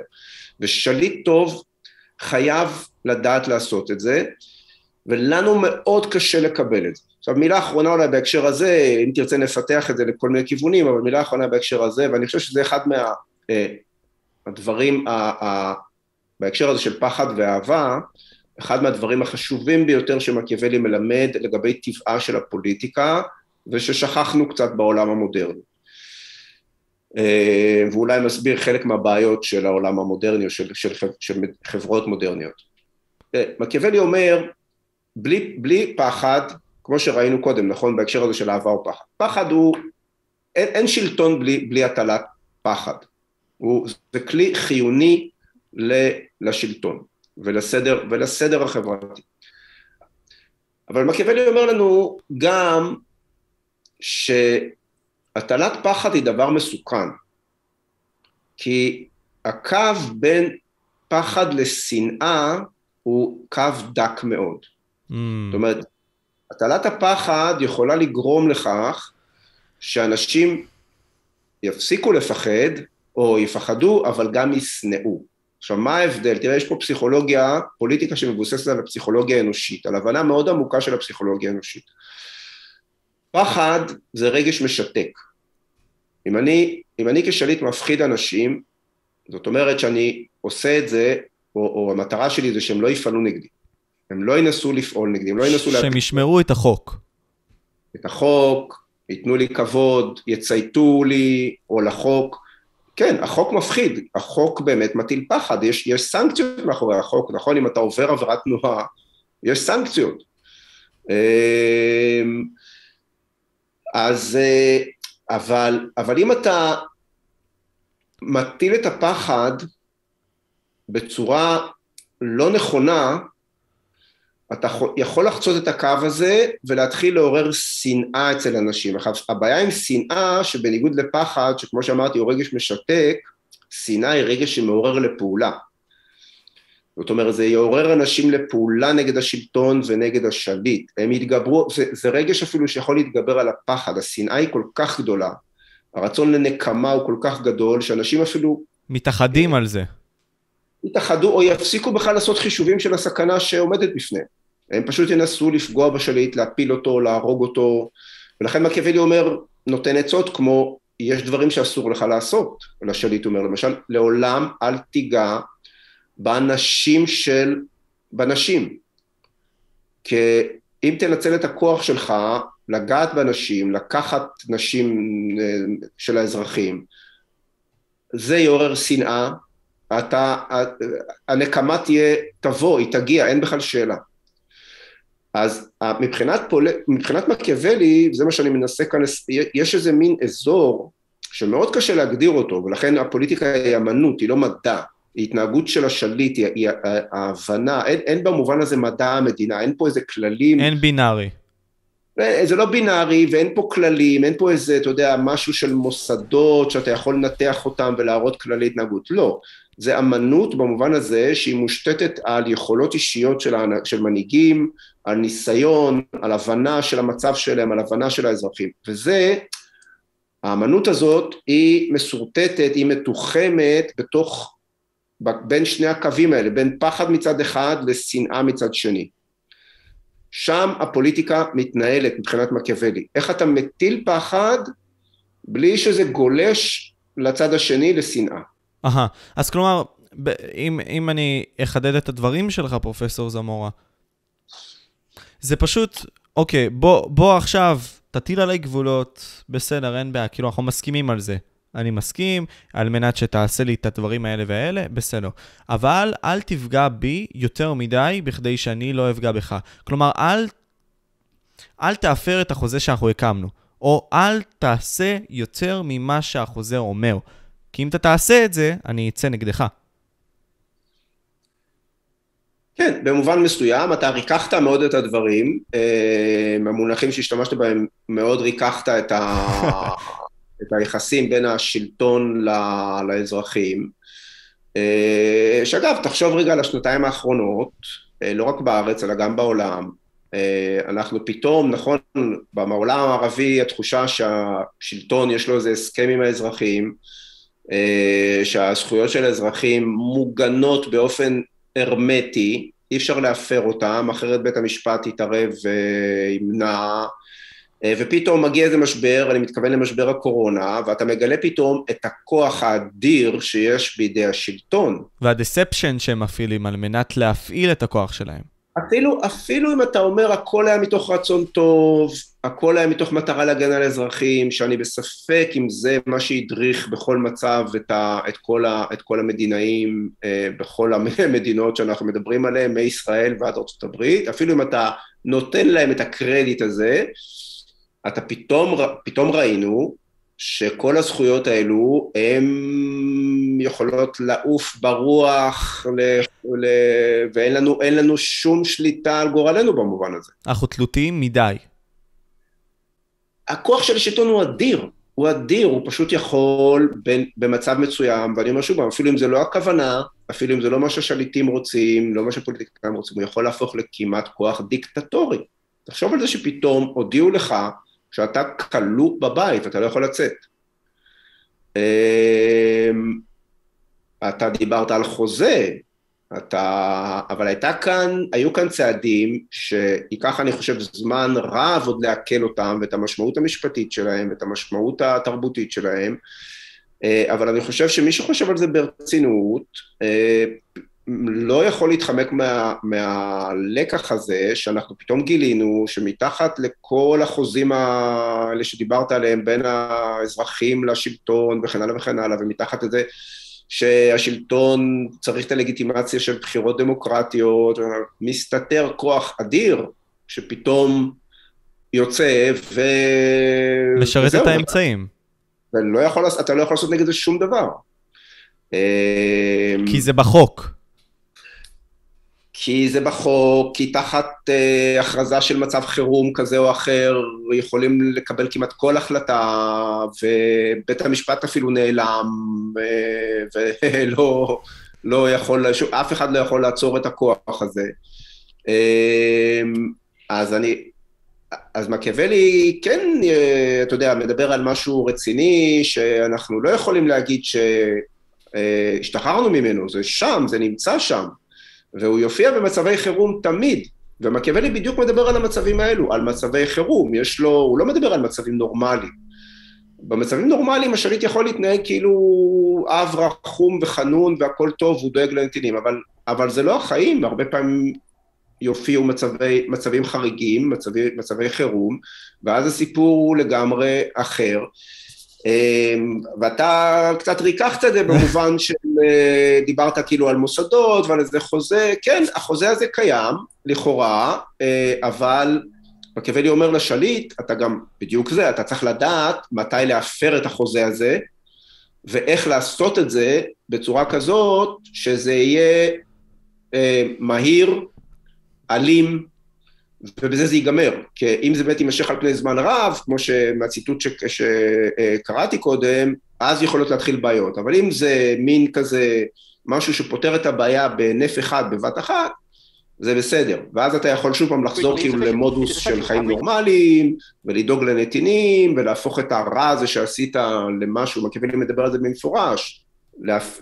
כאילו להמיר את האכזריות הזאת במשהו אחר שהוא לטובת הכלל, אחרי שהשגת את שלך. אבל אם לא תדע לעשות את הדברים האלו, אין לך שום סיכוי לשרוד, וגם הסדר החברתי לא ייראה, לא ייראה טוב. ומפה אפשר גם לזלוג לשתי היבטים שונים שהם מאוד מעניינים אותי, בין אם זה The Man and the Beast, כלומר, לחשוב במימד הזה של, אחד זה כוח, והשני זה חוק. ואתה יודע, דבר שמאוד מרתק אותי גם בפוליטיקאים, אתה יודע, לכאורה, uh, העניין הזה של uh, The Lion and the Fox, כלומר האריה, ובוא ננסה להתמקד אולי and the Fox, כי מאוד מעניין אותי הדוגמה הזאת. השועל מעניין אותך? כן, גם, גם, גם The Man and the Beast, כן? אבל, uh, אתה יודע מה, יאללה, The Man and the Beast, מעניין אותי. לא, לא, אוקיי, לא, לא, שני הדברים האלה מאוד קשה להפריד אותם. עלית פה על נקודה נורא נורא חשובה אצל מקיאוולי. אמ, ששוב היא, היא נוגעת להתקפה שלו על, אה, הייתי אומר, הנחות היסוד של התרבות המערבית באלפיים השנה שלפניו. זה צריך להבין, מקיאוולי יוצא ממש בהתקפה חזיתית, אבל מוסתרת היטב, כל מי שלא מכיר את הדברים מבפנים, את, ה, את הרעיונות המכוננים של התרבות המערבית, לא יעלה על הדברים האלו, אבל זו התקפה חזיתית על העקרונות המכוננים של התרבות המערבית, משני, הייתי אומר, היסודות שלה, היסוד הקלאסי, זאת אומרת של רומא העתיקה, והיסוד הנוצרי. הוא מתקיף את שניהם בבת אחת, ובעצם מחריב אותם. אמ, ו... תראה, אחד מהעקרונות האלו זה באמת ההבחנה שציינת בין אדם לחיה. זה מופיע בתרבות העתיקה אצל אריסטו ואצל הרומאים, וזה מאוד חזק, וההבחנה הזאת של מותר האדם מהחיות, מבעלי החיים. בעלי החיים, נכון, אין להם, ככה אומר אריסטו, אין להם שפה, אין להם תבונה. את ה... לא שיש כל כך, אה, ניגוד, אולי ניגודי אינטרסים, או את ה... את ה הם, הם לא יכולים לפתור, בני אדם יכולים לפתור את הניגודי אינטרסים שלהם, את הסכסוכים שלהם, את המחלוקות שלהם, בדיבור.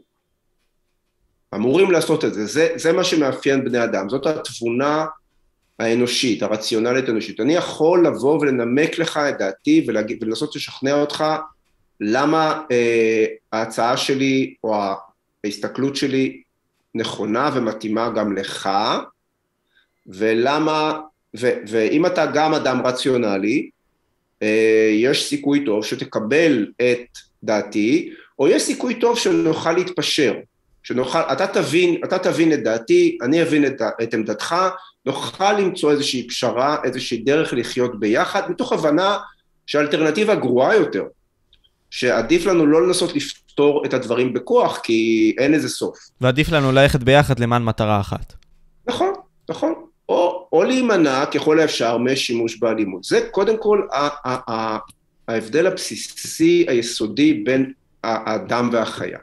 וזו תפיסה מהותית בתרבות הקלאסית, בתרבות המערבית.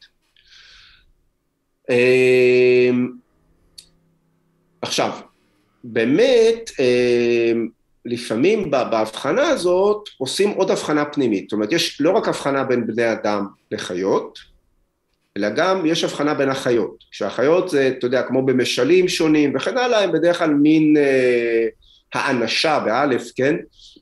אה, ייצוג של תכונות אנושיות או התנהגויות, התנהגויות אנושיות, ובאמת אחד מההבחנות אה, הקלאסיות בתוך החיות זה בין האריה והשועל. האריה הוא אה, התנהגות כוחנית, מישהו שמתבסס רק על כוח, נכון? והשועל זה מישהו שמתבסס על עורמה. אז יש לנו בעצם, ומקיאוולי, הניתוח שהוא עושה תמיד, הוא מתקדם בצורה של אה, חלוקות בינאריות. אז יש חלוקה בין בני אדם לחיות, ואז יש חלוקה בין חיות, כן? עכשיו, מה שחשוב פה להבין, זה שבתרבות המערבית, אה, כמובן שהאדם הוא מעל החיות, כן? אה, כי הוא רציונלי, הוא תבוני, יש לו יכולת דיבור וכן הלאה, והוא חי בקבוצה, לא חי בבדידות. בתוך החיות, האריה והשועל, השועל יש לו דימוי שלילי יותר, הוא נחות יותר. הוא חלש יותר, הוא בורח. לא, לא בגלל זה. אה, השועל נחות יותר כי הוא מסמל עורמה, כי הוא מסמל הולכת שולל. 아. אה. זאת אומרת, בעיני הרומאים,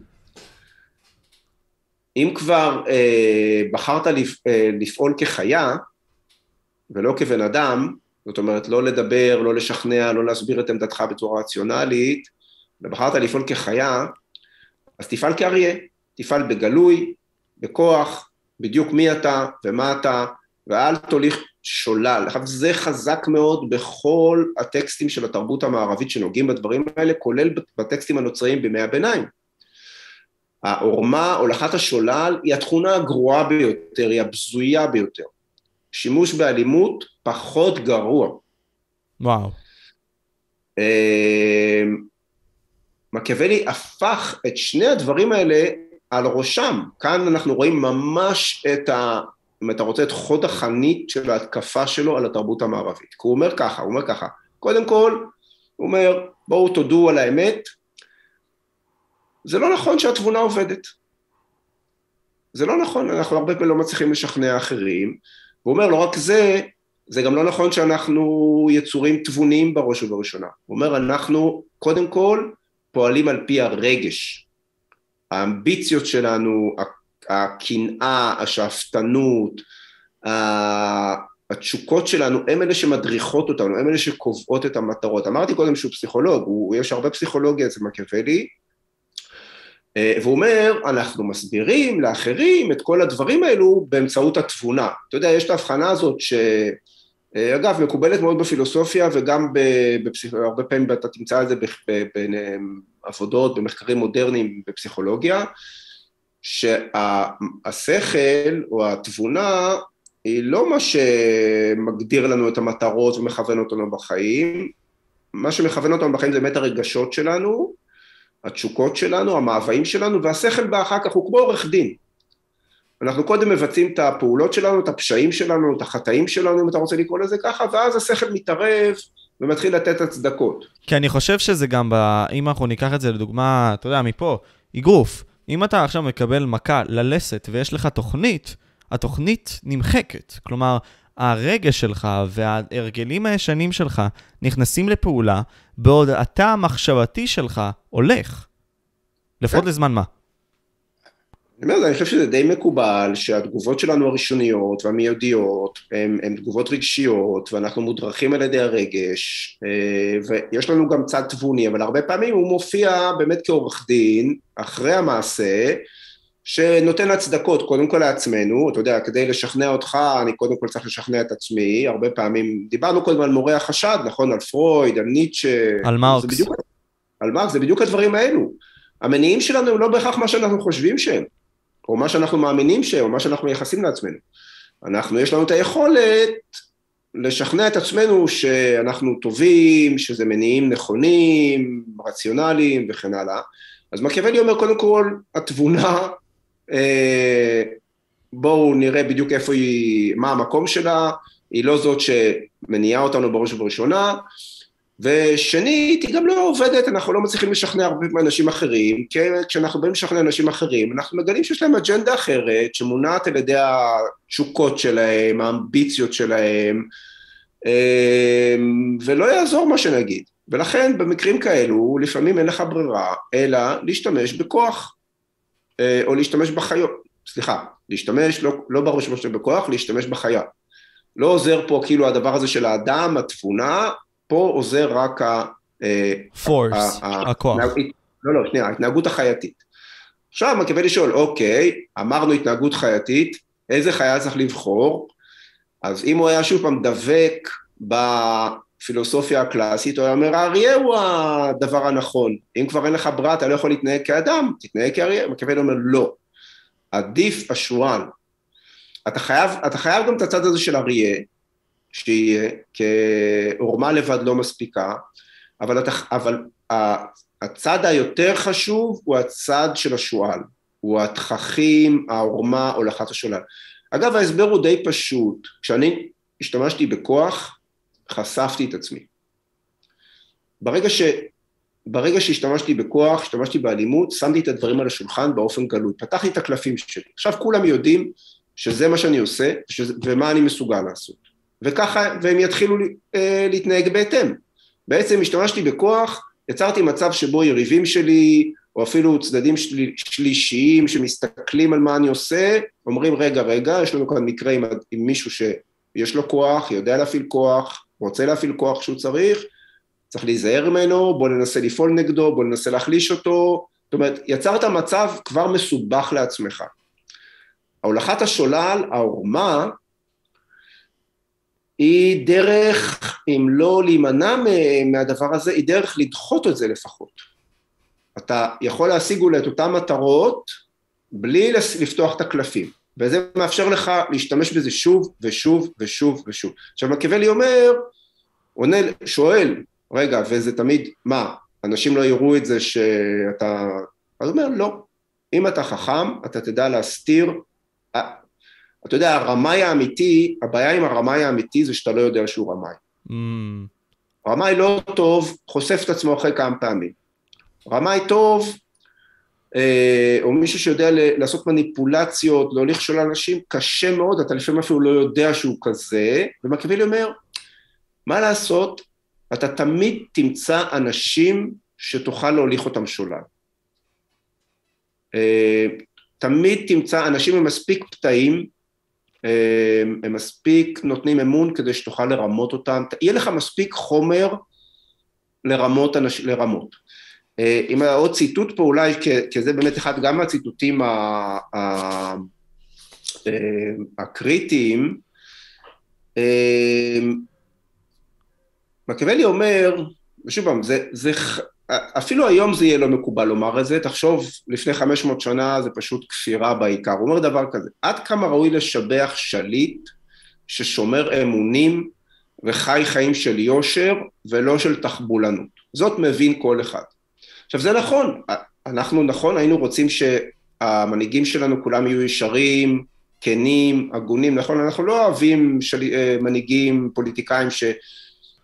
אה, מושחתים או, או רמאים, או מול... נכון, זה, זה, זה רע בעינינו.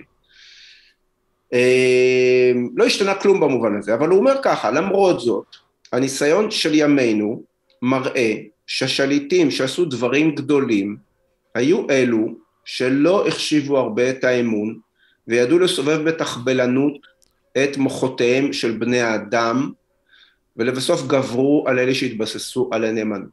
תראה, זה מצד אחד דבר נורא להגיד, והוא יודע שזה מאוד בעייתי. הוא אומר, יש לנו את האידיאלים שלנו, שאנחנו רוצים שהם יהיו במציאות. אנחנו רוצים את המציאות כזאת, שהחיים מסודרים, שאנשים לא מרמים זה את זה, שאנשים חיים בהרמוניה, אה, יודעים לשתף פעולה, לא צריכים לרמות זה את זה ולנצל זה את זה. אבל הוא אומר, אבל מה לעשות, זה לא ככה. אתה יכול להגיד כמה שאתה רוצה שזה, שזה הדבר שראוי, אבל האם זה מה שישנה את המציאות? זה לא ישנה את המציאות, הוא אומר כי דווקא במצב שכולם רוצים הרמוניה וכולם רוצים הגינות ויושר, זה בדיוק הנסיבות שבהם הרמאי והתככן והערמומי יכול להצליח. בגלל שהם מחפשים תקווה והוא מנצל את התקווה הזאת. בדיוק, בדיוק. בדיוק, ו, והם מצליחים, הוא אומר, תסתכלו על המציאות, תסתכלו על ההיסטוריה, תסתכלו על הניסיון האנושי, תסתכלו מסביב מה קורה, מי מצליח? מצליחים ההגונים, הטובים, או מצליחים אלה שמרמים, אלה שמוליכים שולל, אלה שעושים מניפולציות, שמטעים את האחרים? הוא אומר, חד משמעית, אה, ההצלחה היא בידי האחרונים, לא בידי ההגונים. תראה, שוב פעם, זה התקפה ישירה על התפיסה הקלאסית, בתפיסה הקלאסית של הרומאים, לא יודע איך לתרגם את זה לעברית, אבל באנגלית זה, האמירה היא uh, honesty is the best policy. Mm. מקיאוולי אומר, לא נכון. לא נכון. זה אולי the worst policy, זה אולי המדיניות הכי גרועה, זה מה שיכשיל אותך. אתה לא יכול להרשות לעצמך להיות, אה, אתה צריך אבל כן, אתה צריך ליצור לך תדמית של הגון, של ישר, של ירא שמיים, של מוסרי, ש... אתה חייב ליצור את התדמית הזאת, במציאות אתה צריך להיות מסוגל להתנהג ההפך הגמור מהתדמית הזאת, רק כשצריך. לא אז... לא כל הזמן, רק כשצריך. אז ניקח בדוגמה את פוטין, ניקח בדוגמה את אה, שי ג'ינפינג. הם uh, מראים את עצמם כאנשים שהם חלק מהעם, אנשים שהם כמו האנשים הרגילים, מצטלמים לרשתות החברתיות. וניתן לראות שהם מראים את עצמם כאותם אנשים שכנות היא המדיניות הטובה ביותר לאזרחים, אך בפועל זה נראה אחרת דווקא, כדוגמה הנוכחית. תראה, אה, פוטין ו... ו... ו... אני, אני לגבי שלטון אוטוריטרי, או אה, שלטון דיקטטורי, אני חושב שזה קצת פחות אה, תופס, כי שם באמת השלטון יכול להיות מבוסס על, על יותר על פחד, אבל תחשוב על דמוקרטיות, כמה, כמה המנהיגים שלנו במדינות דמוקרטיות, בישראל כמובן, וגם במדינות דמוקרטיות אחרות, רוצים להיראות או לדבר אלינו כאילו אה, בגובה העיניים, נכון? אה, וכל הזמן מנסים לתת לנו את ההרגשה שהם פועלים לטובתנו, שהם הגונים, שהם ישרים, שרק טובת הציבור. אה, האם זה כך? מתברר שההיסטוריה לפעמים מראה אחרת. אה, אני בספק, ואתה יודע, השאל, השאלה אם זה יכול להיות כך. השאלה המעניינת היא, או, או הייתי אומר, הנקודה המעניינת היא לשפי מקיאוולי, זה לא יכול להיות אחרת. זה לא יכול להיות אחרת. אם הפוליטיקאים ינהגו, ינסו להיות יש, באמת ישרים, באמת הגונים, באמת לא לפעול קודם כל לפי האינטרסים האישיים שלהם, אין להם סיכוי להצליח בזירה הזאת. אין להם סיכוי להצליח בזירה הזאת. זו, זה הדבר, תראה, אני חושב שזה באמת מה שהופך את מקיאוולי, גם היום, לכל כך קשה לעיכול, כי אנחנו מאמינים שאפשר לעשות פוליטיקה הגונה וטובה במובן הזה. שאפשר להשיג את המטרות שכולנו לכאורה שואפים אליהן, ב- ללא קונפליקטים, ללא רמאות, ללא מניפולציות. אם אנחנו לוקחים את מקיאוולי ברצינות, נצטרך לחשוב טוב טוב אם זה אפשרי, ואתה יודע, יותר מאשר אם זה אפשרי, צריך לחשוב טוב טוב אם זה מה שהיינו רוצים שיקרה. או, זוהי שאלה טובה. כלומר, האם אנחנו רוצים ממשל שהוא שקוף לנו, מראה לנו את האמת בפנים, אומר לנו את הדברים as is, ואיך היינו מגיבים לזה? שאלה מאוד טובה, פרופסור זמורה. מה אתה חושב? אני חושב על זה שזה כמו בחיים האישיים, היית רוצה שאנשים, חברים שלך, משפחה שלך, בני ובנות זוג, יגידו זה לזה את מה שהם חושבים עליהם באמת? אין סיכוי.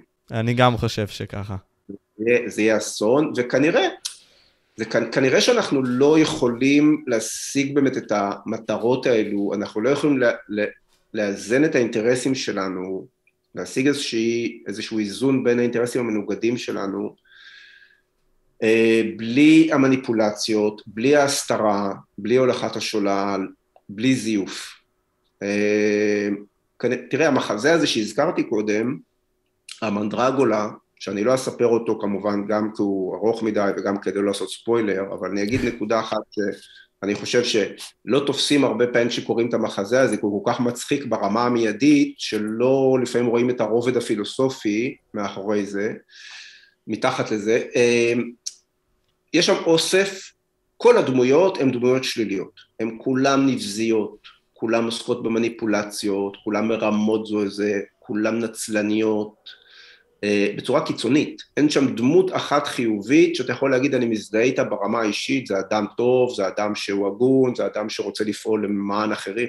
לא, לא, רק האנוכיות, השאפתנות, סיפוק התאוות והשאיפות האישיות, זה מה שמנחה את כל הדמויות.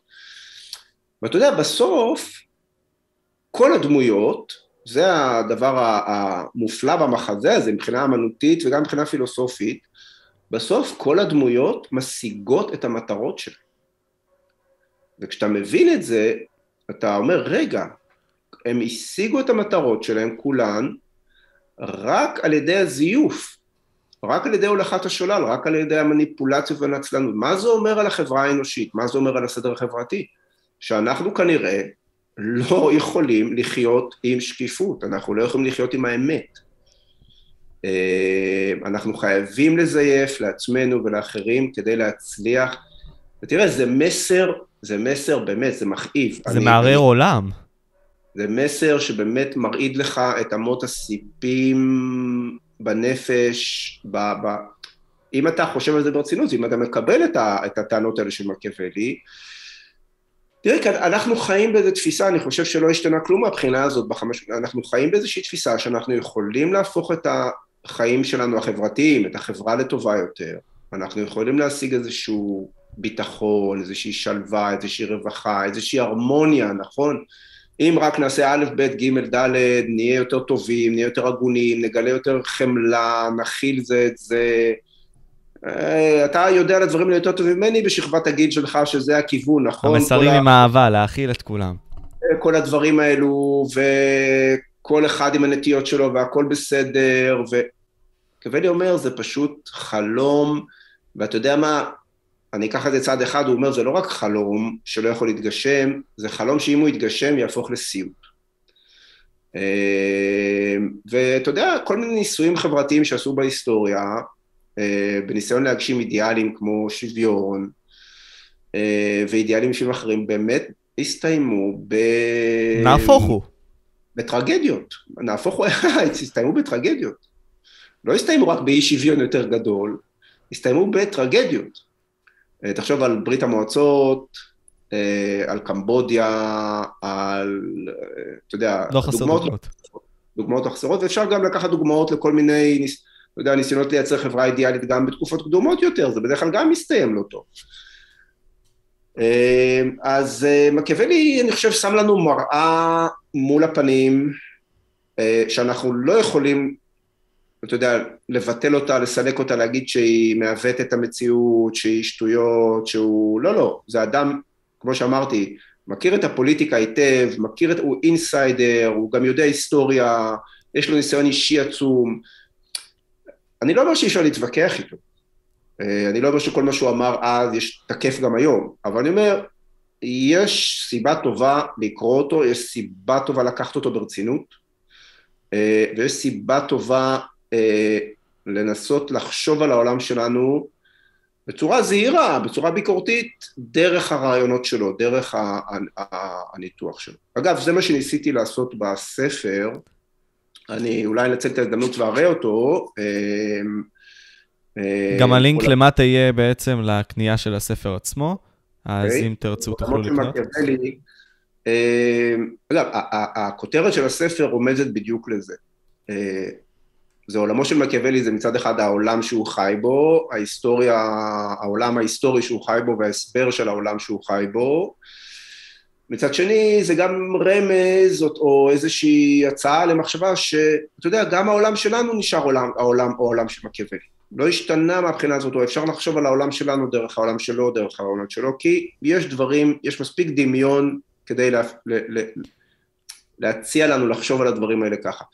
אז, אה, אז כן, זה, מה שהספר מנסה לעשות, אתה יודע, זה לא להגיד, תראו, אה, ראו ככה וזהו, זה מה שמקיאוולי אומר, זה נכון, זאת האמת, אה, לא, לא, יש, זה, זה ספר שביקורתי גם כלפיו, צריך לבחון אותו בביקורתיות, צריך לדעת מה מתאים רק לתקופה שלו, מה יכול לשמש גם, מה, מה רלוונטי גם לנו, אבל, אבל זה, ולכן זה שום דבר לא סגור בספר, שום דבר לא במובן הזה, אתה יודע, אמירה שנחרצת, שככה, זה, זה באמת ניסיון לנהל דיאלוג עם מקיאוולי, מתוך מטרה להבין את העולם שלנו יותר טוב, להשתחרר מכל מה שאומרים לנו, כי אנחנו מופצצים כל היום ב...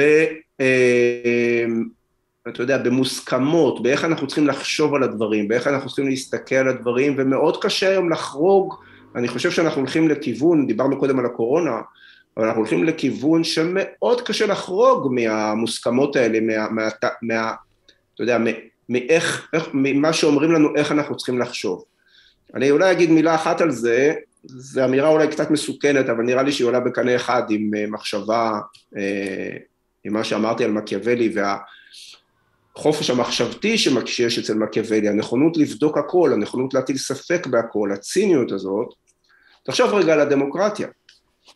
אה, אני, אני, זה לא שאני לא דמוקרט, זה לא שאני רוצה להחליף את המשטר ולכונן אה, שאני חושב שמש, שמלך יהיה יותר טוב בדמוקרטיה, אני לא חושב ככה, אני, אני בהחלט בעד דמוקרטיה ובעד חירות, ו... אבל יש עם זה איזשהו פרדוקס היום, שהגענו למצב שאתה לא יכול, עזוב לדבר נגד דמוקרטיה, אתה לא יכול להיות ביקורתי כלפי הדמוקרטיה. וזה היסוד של הדמוקרטיה, בין היסודות. אם אתה תדבר באיזושהי צורה נגד הדמוקרטיה, או אה, תטיל ספק בדמוקרטיה, שאני חושב שזה דבר שהוא טוב לדמוקרטיה, אה, יכול להיות, יכול לתקן דברים, אה, כי יש טענה אגב רצינית שאנחנו בדרך, לא בישראל, אלא בעולם הערבי בכלל, בדרך לסוף הדמוקרטיה, לא במובן של יעלה משטר דיקטטורי, אלא... שליטה עולמית אחת. אה, גם, אבל שאנחנו מפסיקים להאמין בדמוקרטיה, שבמערב מפסיקים להאמין בדמוקרטיה מהרבה, בכל מיני היבטים. אה, לא במובן שיופיעו מחר, אתה יודע, כנופיות של חולצות שחורות וישתלטו על הרחובות, לא, לא, זה לא חזרה לשנות ה-30. אז, אז ראוי, ראוי באמת לנהל דיון אה, נוקב בדמוקרטיה, אבל אתה לא יכול לנהל כזה דיון כמעט היום. כי אם אתה נתפס כמי שמערער על הדמוקרטיה, או כמי שמטיל ספק בדמוקרטיה, אתה פשוט הופך מיד כמעט לטמא. אתה הופך לדמות אה, שולית, אה, הזויה, שלא, שאסור לשמוע עליה, זאת אומרת, יש פה מצב אה, שהוא נורא נורא בעייתי. אה, שאנחנו רוצים לשמר את הדמוקרטיה, אנחנו חושבים שהיא אה, בעיקרון טובה לנו, ומצד שני הפכנו אותה למין אה, דבר קדוש שאסור להטיל בו ספק, אסור להעביר על הביקורת, אתה מיד נתפס כאדם מסוכן, קיצוני, רדיקלי, ש... ויותר לא נכניס אותך לסלון. המקום שלך לא, לא בשום סלון מכובד. אז הספר, אתה יודע, במובן הזה אה, מקיאוולי אני חושב נורא חשוב לנו. אה, בגלל החירות המחשבתית שמאפיינת אותו, בגלל הנכונות באמת לבדוק הכל, ללכת נגד העקרונות, נגד המוסכמות הכי, הכי משכנעות, הכי, הדברים הכי מקובלים. אני מאמין אישית, קודם כל בדברים שאתה אומר, ב- ב- בעניין הספציפי הזה עם העניין של הדמוקרטיה. כלומר, בין אם זה שמייפים, כאילו, לוקחים את מה שעושים עכשיו. מה שנקרא, אומרים לנו שזה בסדר. אה, זה בשביל להגן עליך, זה בשביל שיהיה לך יותר טוב. אבל בפועל עושים את הנגד, ומנסים להראות לך את זה בקנה של הכל טוב, הכל בסדר. וכמו שאתה אומר, ואני מאוד אחזק אותך כאחד שנמצא במדיות הרבה מאוד, ובקשרים עם הרבה מאוד אה, אנשים הזויים, בוא נגיד ככה, שהרעיונות שלהם, אתה יודע, אה, בוא נגיד ככה, האומנם אולי יותר חלשים משל כולם, אבל לא נותנים להם אפילו להשמיע את הקולות האלה. חבר שלי, קוראים לו גל שלו, הוא ראיין הרבה מאוד אנשים, אה, בנוגע לנושא הזה סתם של הקורונה. ומה קרה? אה, שיתקו אותו בטוויטר, כי הוא אמר דעה כלשהי, בניגוד לדבר שקורה עכשיו למיינסטרים, והוא דימה את זה ככה, אתה יודע, מחקו אותי מהטוויטר, עוד שנייה מחקו אותי מהיוטיוב, וזה כמו להיכנס למגרש משחקים שאין שם אף אחד, כלומר, אומרים לך עכשיו תהיה, תהיה שמה, ותביע את הקול שלך, הכל בסדר, אבל לא ליד כולם. כלומר, אנחנו מנסים פה להסליל, כלומר, כמו שהיה פעם, שהתקשורת כיוונה לדבר אחד, נתנו לכם את החירות הזאת, או לא נתנו לכם, זה קרה, ועכשיו אנחנו מחזירים את זה בחדש. הוא בחברה טובה, גם טראמפ אה, סולק מטוויטר. נכון, יש, אה, יש לא מעט. אם אתה חושב על דבר כזה, אתה יודע, שוב פעם, אתה לא צריך להיות אוהד של טראמפ או להסכים לאף מילה שהוא אומר, אבל מצב שבו, אתה יודע, נשיא ארצות הברית, שייצג אה, חלק, חלק משמעותי מהאוכלוסייה, מאזרחי ארה"ב, מסולק ממדיה חברתית מרכזית. אה, זה, נשיא. זה נשיא למען השם. זה פשוט מפחיד. פשוט מפחיד, אין לי מילה אחרת לזה. זה אה, נשיא, שנבחר על ידי 73 מיליון איש לפני שש שנים כבר. אני, אני אומר שוב, אתה, זה בכלל לא שייך לאם אתה מסכים איתו או לא מסכים איתו, ואתה יכול להגיד שהוא דמות מזיקה, ו... אבל עדיין, עדיין. אה, יש פה משהו מאוד מפחיד מבחינת הדמוקרטיה, מבחינת הכיוון שאליו אנחנו הולכים, ואם זה יכול לקרות לנשיא, זה יכול לקרות לכל אחד, ואם הכיוון הוא שאומרים לנו איך לחשוב, ושאנחנו יכולים לשחק במשחק, אבל אנחנו לא קובעים את הכללים, אה, ויקבעו לנו את הכללים שעל פיהם אנחנו יכולים לשחק, אז יש פה בעיה עם הדמוקרטיה, כי בדמוקרטיה אני בתור אזרח אמור להיות שותף לקביעת הכללים. זה לא מרגיש ככה. ואחרי שקבעתי את הכללים, אני מחויב, זה, אני חושב שזה רעיון מרכזי בדמוקרטיה או במשטר רפובליקני, שאחרי שהשתתפתי בקביעת הכללים, עכשיו אני מחויב אה, לשחק לפי הכללים האלה, כי אני זה שקבעתי אותם בתור אזרח. אה, אז נכון, אפשר להעניש אותי אם אני חרגתי או הפרתי את הכללים שאני השתתפתי בקביעתם. אבל מישהו אחר קובע לי את הכללים ומחליט בשבילי מה מותר לי להגיד ומה אסור לי להגיד ומה, ו, ואני מופצץ כל היום במה מותר לי לחשוב ומה אסור לי לחשוב. אני חושב שיש לנו ממש בעיה רצינית, אני לא יודע איך מתגברים על זה. אה, זה רק אחת מהבעיות של הדמוקרטיה, אני לא שם את הכל על המדיות החברתיות, אה, משחקות תפקיד מאוד חשוב במה שקורה, אבל הן לא הדבר היחיד, יש עוד, עוד כל מיני דברים. אמ, וכן, זה נראה לא טוב, ולכן שוב, אני חוזר למקיאוולי, הוא בעיניי, אתה יודע, שוב, בלי צורך איזה חובה להסכים עם כל מה שהוא אומר, דוגמה לחירות מחשבתית אה, בדרגה הגבוהה ביותר, באמת, הש... מקור של השראה במובן הזה. אה, אנחנו נמשיך עוד לשתי שאלות קצרות, ברשותך, אם זה בסדר, כי כבר הגענו אוקיי. קרוב לשעה וחצי. אמ, אם ככה, וסיכמנו ודיברנו הרבה מאוד על מקיאוולי. יש הרבה מאוד דברים שעוד לא דיברנו עליהם.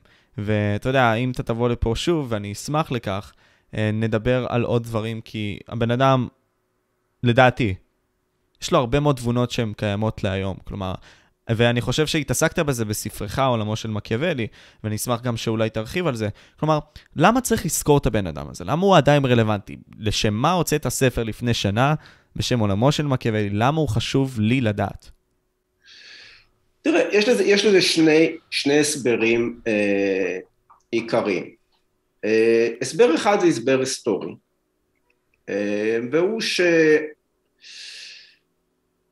שאם אתה רוצה להבין את התרבות המערבית, שאנחנו חלק ממנה, לא במרכזה, אבל חלק ממנה, אמ, אתה צריך להבין איך היא נוצרה, מה, מה הרעיונות המכוננים שלה, אה, מה הנורמות העיקריות, ומקיאוולי נחשב כמי ש... הייתי אומר את זה אפילו, אה, אני חושב בלי הגזמה, שבמידה לא קטנה, לא קטנה, אה, התרבות המערבית בחמש מאות שנה האחרונות היא תוצר של ויכוח עם מקיאוולי. וואו.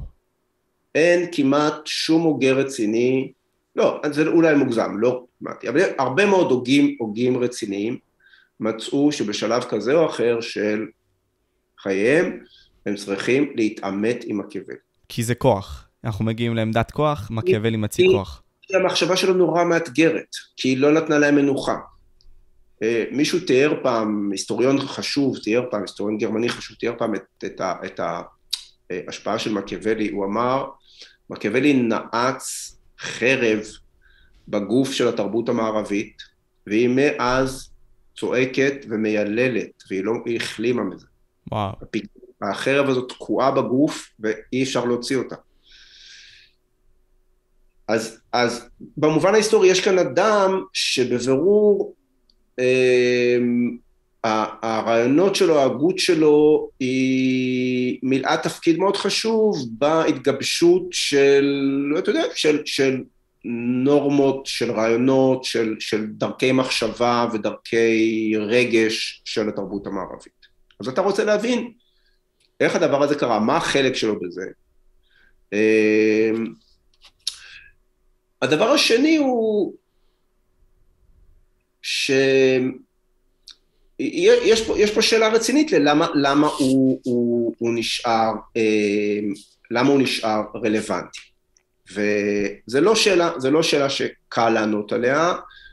אה, אני חושב שעובדתית קשה להתמודד איתה, קשה, קשה להפריך אותה, כי אתה יודע, הוא לא האדם, אפילו לא האינטלקטואל הכי חשוב באירופה בזמנו, יש אנשים יותר חשובים, אף אחד לא קורא אותם היום. מי קורא את לותר? אה, מאמינים. מעטים. מעטים. מי קורא את ארזמוס, שהיה נחשב המלומד הגדול ביותר באירופה בימי, בראשית המאה ה-16. אם אתה סטודנט להיסטוריה, אה, אז אולי אתה קורא את ארזמוס. אה, אבל את מקיאוולי קוראים, מתרגמים להרבה מאוד שפות, קוראים גם היום, קונים בכל העולם, ואתה שואל, ובאמת שאלה מעניינת, למה? אז אני חושב ש... תראה, אם אתה מסתכל על הנסיך, ברור שיש שם שלושה מימדים שחלק מה, מהגאונות של הספר זה שהם תפורים בתפרים בלתי נראים. אתה עובר בין הממדים האלה בלי בכלל להבחין שעשית מעבר. הממדים האלו, או התמות האלו, יש את התמה האישית, שהספר, הנסיך הוא ניסיון של מקיאוולי להוכיח שהוא מומחה לפוליטיקה ושראוי להחזיר אותו לחיים הפוליטיים, אחרי מה שקרה. וזה, אתה יודע, אפשר להגיד את זה בהומור, שזה אולי הג'וב אפליקיישן, או מכתב ההמלצה הכי ארוך שנכתב בהיסטוריה. אמ, הממד השני זה ממד של התערבות בפוליטיקה של זמנו. זה ניסיון לומר מה צריך לעשות באיטליה כדי לחלץ מהמשבר הזה שאיטליה בכלל ופירנצה בפרט מצויות, ב, ב, מצויות בו במשבר הזה. אה, זאת אומרת זה מין פרוגרמה פוליטית לזמנה. והממד השלישי, יש שם ממד על-זמני, של, של רעיונות שהם על-זמניים. צריך לדעת להבחין ביניהם, צריך לדעת לקרוא את הספר כדי להבחין בין, ה, בין התמות האלו, בין הנושאים האלו, בין ה, ואיך הוא גולש מאחד לאחד בלי שאתה מרגיש בתור קורא. אה, אבל יש שם אלמנט מאוד חשוב של אה, רעיונות על-זמניים, של מה זה להיות, מה זה פוליטיקה, של מה זה להיות אדם, של מה זה להיות אדם ש... אה, שצובר כוח, של מה זה כוח, מה המשמעות של כוח, מה נדרש כדי, לה, כדי להשיג כוח, כדי להשיג עוצמה ולשמר אותה. אלה רעיונות אוניברסליים במובן הזה שלמרות שינויי הנסיבות, אה, אנחנו אולי נתקלים בבעיות האלו שוב ושוב, ב, ואנחנו לא שמים לב שהן דומות, כי כל פעם זה על נושא אחר. אבל למשל, נושא מרכזי בנסיך, ואולי הדבר העיקרי, שאתה יודע, הלב של הנסיך, זה המתח בין פוליטיקה למוסר. עכשיו, הדבר הזה לא נעלם. הוא, הוא היה במאה ה-16, הוא נמצא במאה ה-21, הוא נמצא במאה ה-20, הוא נמצא במאה ה-19. נכון, יכול, המתח הזה יכול להיווצר סביב, אתה יודע, נושאים אחרים, מחלוקות אחרות, הוא משתנה עם התקופה, אבל המתח עצמו, מבחינה מהותית, קיים תמיד, זה חלק מלהיות בן אדם, זה חלק מלהיות מדינאי, זה חלק מה, מהמרקם או מהדינמיקה של חברה אנושית. אנחנו לא... אני בספר טענתי שני דברים שנשמעים אולי דבר והיפוכו, אבל הם לא בעיניי, אה, לגבי הרלוונטיות של העניין הזה, וזה שזה נכון שיש פה תמות. על-זמניות, שהן לא, אתה יודע, הן לא, לא רק רלוונטיות למאה ה-16, הן יהיו, יהיו גם רלוונטיות לנו. אבל אמרתי, זה לא, אבל כתבתי והסברתי שזה לא אומר שאתה יכול לקחת את מה שמקיאוולי אומר אחד לאחד כאילו להיום. וחלק מהחשיבה, עבודת החשיבה שהספר מציע, זה דווקא להבדלים. כי איך אנחנו מבינים את עצמנו, או איך אנחנו מבינים את המציאות של זמננו. אם אני סגור על עצמי, מסתכל, אתה יודע, על העולם דרך ה... איך אומרים את זה? דרך הפופיק שלי, אני לא מבין הרבה. נכון, אני חושב שדבר מהותי במחשבה האנושית זה שאנחנו מבינים דברים באמצעות השפעה. ויש כאן לכן חשיבות של ההיסטוריה. אה, בהיסטוריה בכלל ושל מקיאוולי בפרט, כי אנחנו מבינים הרבה מאוד מההווה, מהבעיות בהווה, מהשאלות הגדולות, על ידי זה שאנחנו יכולים להשוות עם דברים שהיו בעבר, דברים שקורים במקומות אחרים, או, ב, ב, או כרגע, או בעבר. זאת אומרת, אתה יכול לבחור לעצמך מה שאתה רוצה להשוות, אני, אתה יודע, אף אחד לא יכול להכתיב לך איפה אתה רוצה לעשות השוואה, כל עוד ההשוואה היא... אבל, וההשוואה הזאת היא לא, אה, קרה ככה ברומא לפני אלפיים שנה, זאת אומרת שזה גם, רומא נפלה, אז גם ארה"ב הולכת ליפול. צריך כן, להבין את השפה וחוקי המשחק הקיימים של היום. אתה צריך לדעת לעשות את ההשוואות האלו, אבל לא כדי לקחת לקח מהעבר ולהגיד זה בדיוק ככה יהיה בהווה, אלא גם לדעת את ההבדלים, כי לדעת את ההבדלים, להבין את ההבדלים, עוזר לך להבין יותר טוב את, את, את ההווה, את ההווה שאתה נמצא בו, את מה אתה עושה ומה החברה שלך. והספר עובד על הדברים האלו, יש כל הזמן גלישה בין הזמנים ובין מקומות, כי ככה גם מקיאוולי עבד. ככה גם מקיאוולי עבד, חושב שהוא הבין את זה היטב. תראה, העבר לא נותן מתכון, ההיסטוריה לא נותנת מתכון ל, ל, לאיך לפעול, אבל מה שהיא כן נותנת זה אזהרות. זה אזהרות וזה נקודות למחשבה.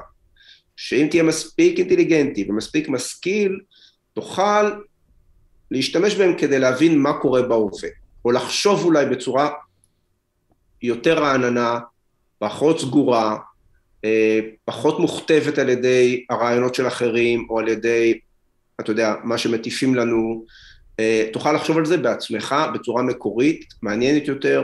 קודם כל יהיה לך מעניין יותר, אני חושב, אבל אתה יודע, אם זה למדינאים, אז גם אולי לכולנו יהיה טוב יותר. אז אין פה איזה תכתיב. אה, אז אני חושב שמקיאוולי במובן הזה נשאר מאוד רלוונטי, כן? גם כי באמת חלק מהדברים שלו, אני חושב, נכונים, הדברים שהוא אומר על טבע האדם, על איך בני אדם מתנהגים, על האינטרסנטיות, על האנוכיות, על ה... אתה יכול לא להסכים בכך עם, ה, אתה יודע, הנחרצות של העמדה שלו, אולי אפילו הקיצוניות של העמדה שלו, אבל יש כאן קייס, יש לו קייס. אף אחד לא יכול להגיד שאין כאן קייס, אתה יודע, אף אחד לא יגיד, לא, בני אדם הם טהורים, הם רק רוצים לעשות טוב, הם... אנחנו יודעים שזה לא אמיתי. אה, אז אתה מבין? והוא לוקח את זה כבסיס ל... להבנה של הפוליטיקה. אני אגיד על מילה אחת, כי זה באמת אולי לב, לב המחשבה של מקיאוולי. לב המחשבה של מקיאוולי, וכאן הוא באמת חתך, כאן, כאן אולי גם ה, ה, באמת, ה, אתה יודע, מרכז ההתקפה על התרבות העתיקה הקלאסית, וגם על התרבות הנוצרית בימי הביניים במערב, זה הטענה שלו שבני אדם לא טובים מלידתם. בני אדם הם יצורים אנוכיים, הם שאפתנים, הם בלתי אמינים, הם דואגים לעצמם קודם כל. אבל אין להם ברירה אלא לחיות ביחד, אין להם ברירה אלא לשתף פעולה, אין להם ברירה אלא להשיג איזושהי יכולת להסכים על דברים, אה, לבנות לעצמם גורל משותף, אה, לארגן את עצמם, איך הם מארגנים את עצמם בצורה מוצלחת. אתה יודע, יש חברות שאתה רואה שלא יודעות לעשות את זה טוב, שלא מצליחות לעשות את זה טוב, ואתה יודע, רע להם. ויש חברות שמצליחות לעשות את זה היטב. תחשוב על ההבדל, אתה יודע, 200 קילומטר צפונה לסוריה, ותיקח את הצד השני, דנמרק. איפה אדם סביר היה רוצה לחיות?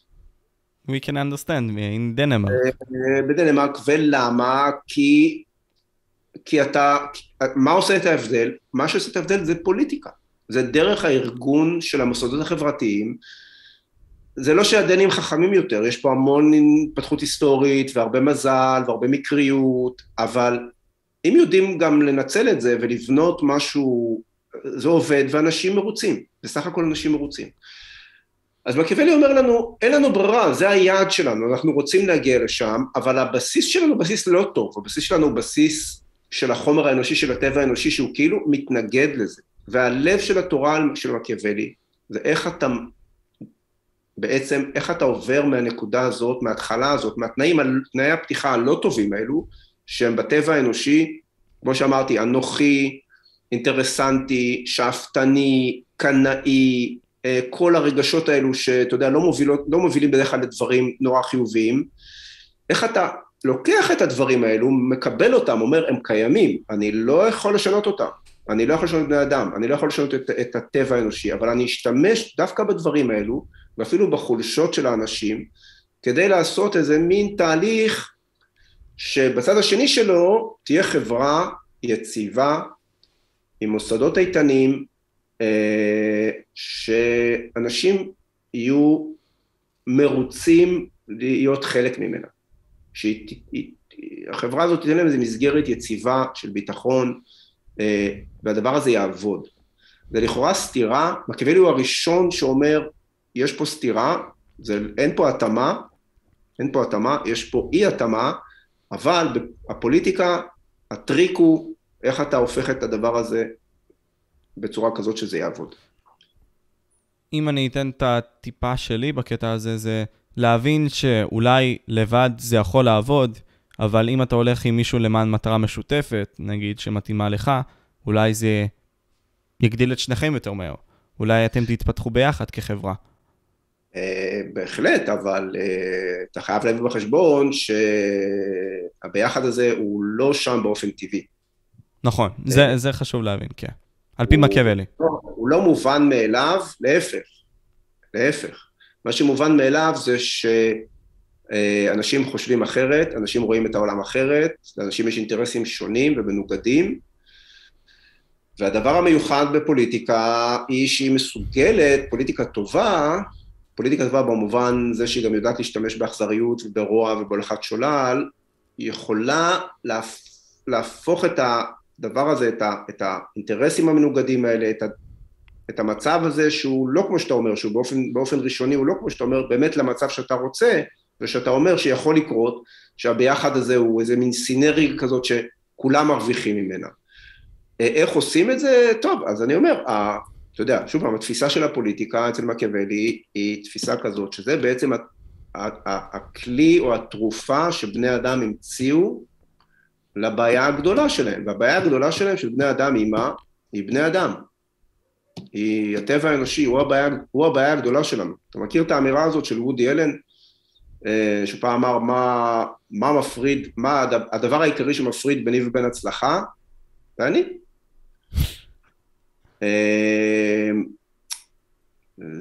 זה בעצם רעיון מאוד דומה, כן?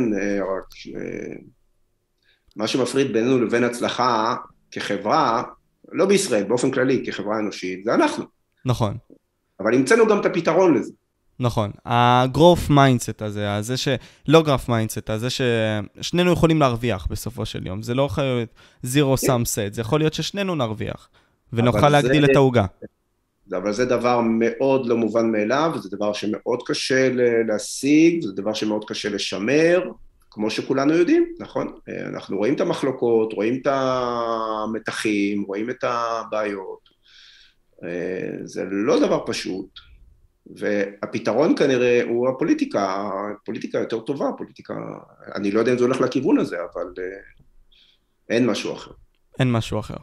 אם ככה, אני אשמח לשאול, אולי נוכל ליצור משהו אחר, אתה יודע, הדור הצעיר, האנשים הצעירים, האנשים בכללי שאתה יודע, קוראים את אותם כתבים של מקיאוולי.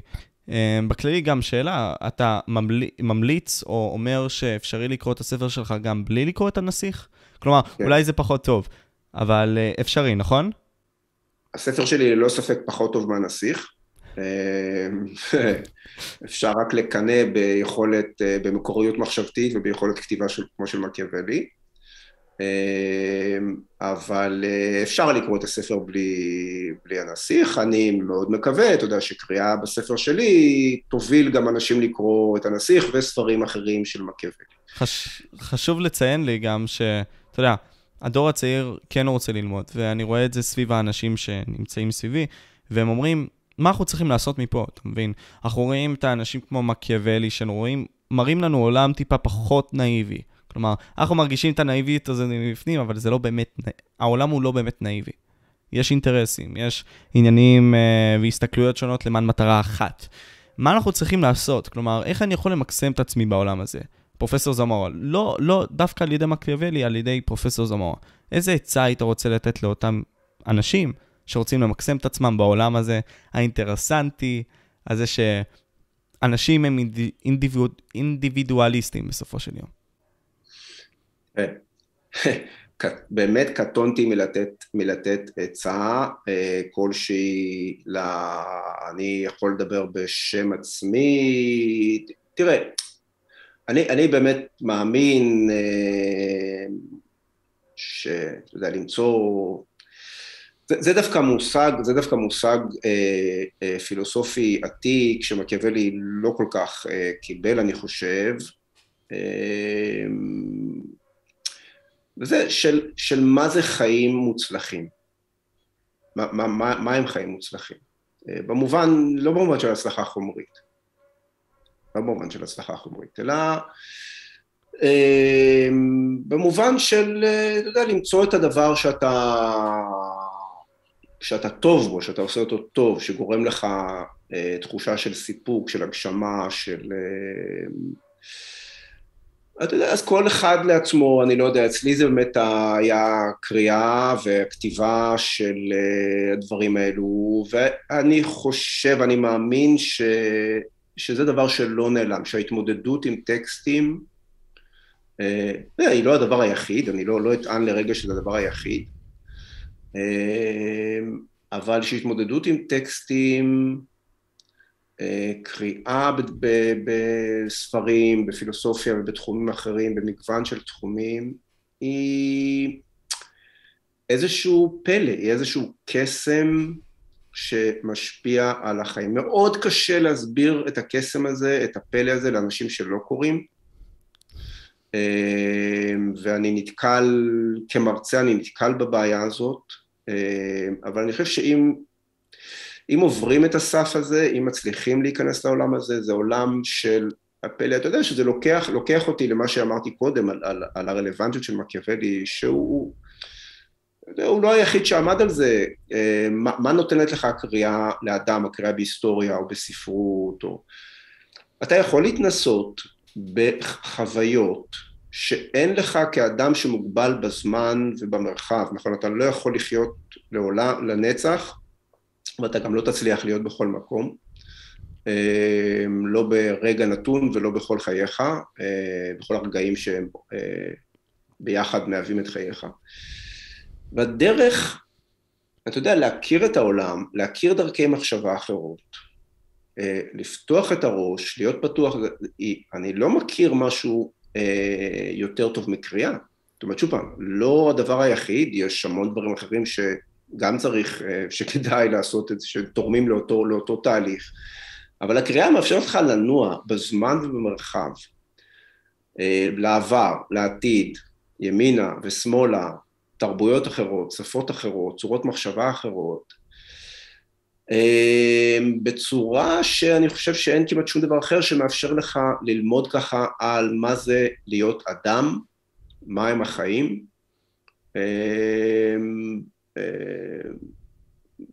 באמת בצורה שמלמדת המון, שהופכת אותך ל... אני לא אומר אדם טוב יותר, אה, לא, לא, לרגע לא אומר את זה, אבל אה, ש, שמאפשרת לך, אני חושב, את, ה, את, ה, את היכולת להבין טוב יותר את, ה, את העולם שלנו, את החיים שלנו, את עצמנו. אני, אתה יודע, אולי באמירה אישית, בעיניי זה מה שהופך את החיים ל... שוב פעם, לא הדבר היחיד, לא הדבר היחיד, אבל הופך את החיים לחי... למוצלחים, לחיים ששווה לחיות. זה לא הדבר שאתה יודע, שאם אני אעשה אותו ואעשה אותו היטב לבדו, אז זה יעשה את החיים שווים לחיות, יש הרבה דברים אחרים שצריך, שהופכים את החיים לשווים ומוצלחים, אבל זה אחד מהדברים המהותיים בעיניי, כן, שוב פעם כבני אדם. אתה יודע, מקיאוולי, למרות שהוא אולי זלזל בחלק מהדברים האלה, הוא בעצמו היה בדיוק כזה. הוא ככה, הוא השתמש בהיסטוריה, בקריאה, אה, בסקרנות שלו האישית כדי להפוך את החיים שלו למעניינים יותר, מוצלחים יותר, כדי להשפיע על אחרים, ואני חושב שהוא הצליח בזה. ואני חושב שאתה הצלחת בזמן שעשינו בפודקאסט עצמו להעביר את המסרים בצורה מעניינת, גורמת לאנשים להפעיל את הסקרנות, ואולי גם בפועל ליצור משהו ולעשות משהו בפועל, וזה מה שחשוב. מקווה מאוד. פרופסור זמורה, קודם כל תודה רבה לך, אני מאוד מעריך את, השיח, מעריך את השיח איתך. ומקווה שאתה יודע, אנשים יבואו וילמדו על אותם הוגים, אנשים יקראו את אותם דברים, ואתה יודע, אני יוצא באמרה, כן? אבל אני מאוד מקווה שכשלחברה שלי תהיה יום הולדת, אני אקנה לה שני עותקים, נקנה לה גם את הנסיך וגם את עולמו של מקיאוולי. ואני אסביר גם למה, כי היא רצתה את הספרים האלה. היא רצתה את הנסיך, היא לא מכירה את עולמו של מקיאוולי. אבל אני חושב שאתה יודע, היא רוצה להיות פוליטיקאית, אז לעזור לה עם הדברים האלה, ואני חושב שזה יחדד לה יותר. ואני מאוד מעריך אותך, ותודה רבה לך. תודה רבה, תודה רבה, ולהתראות. להתראות. אני משה, וויטוק פודקאסט, וזה הפרופסור אילי זמורה. והיינו פה. ביי.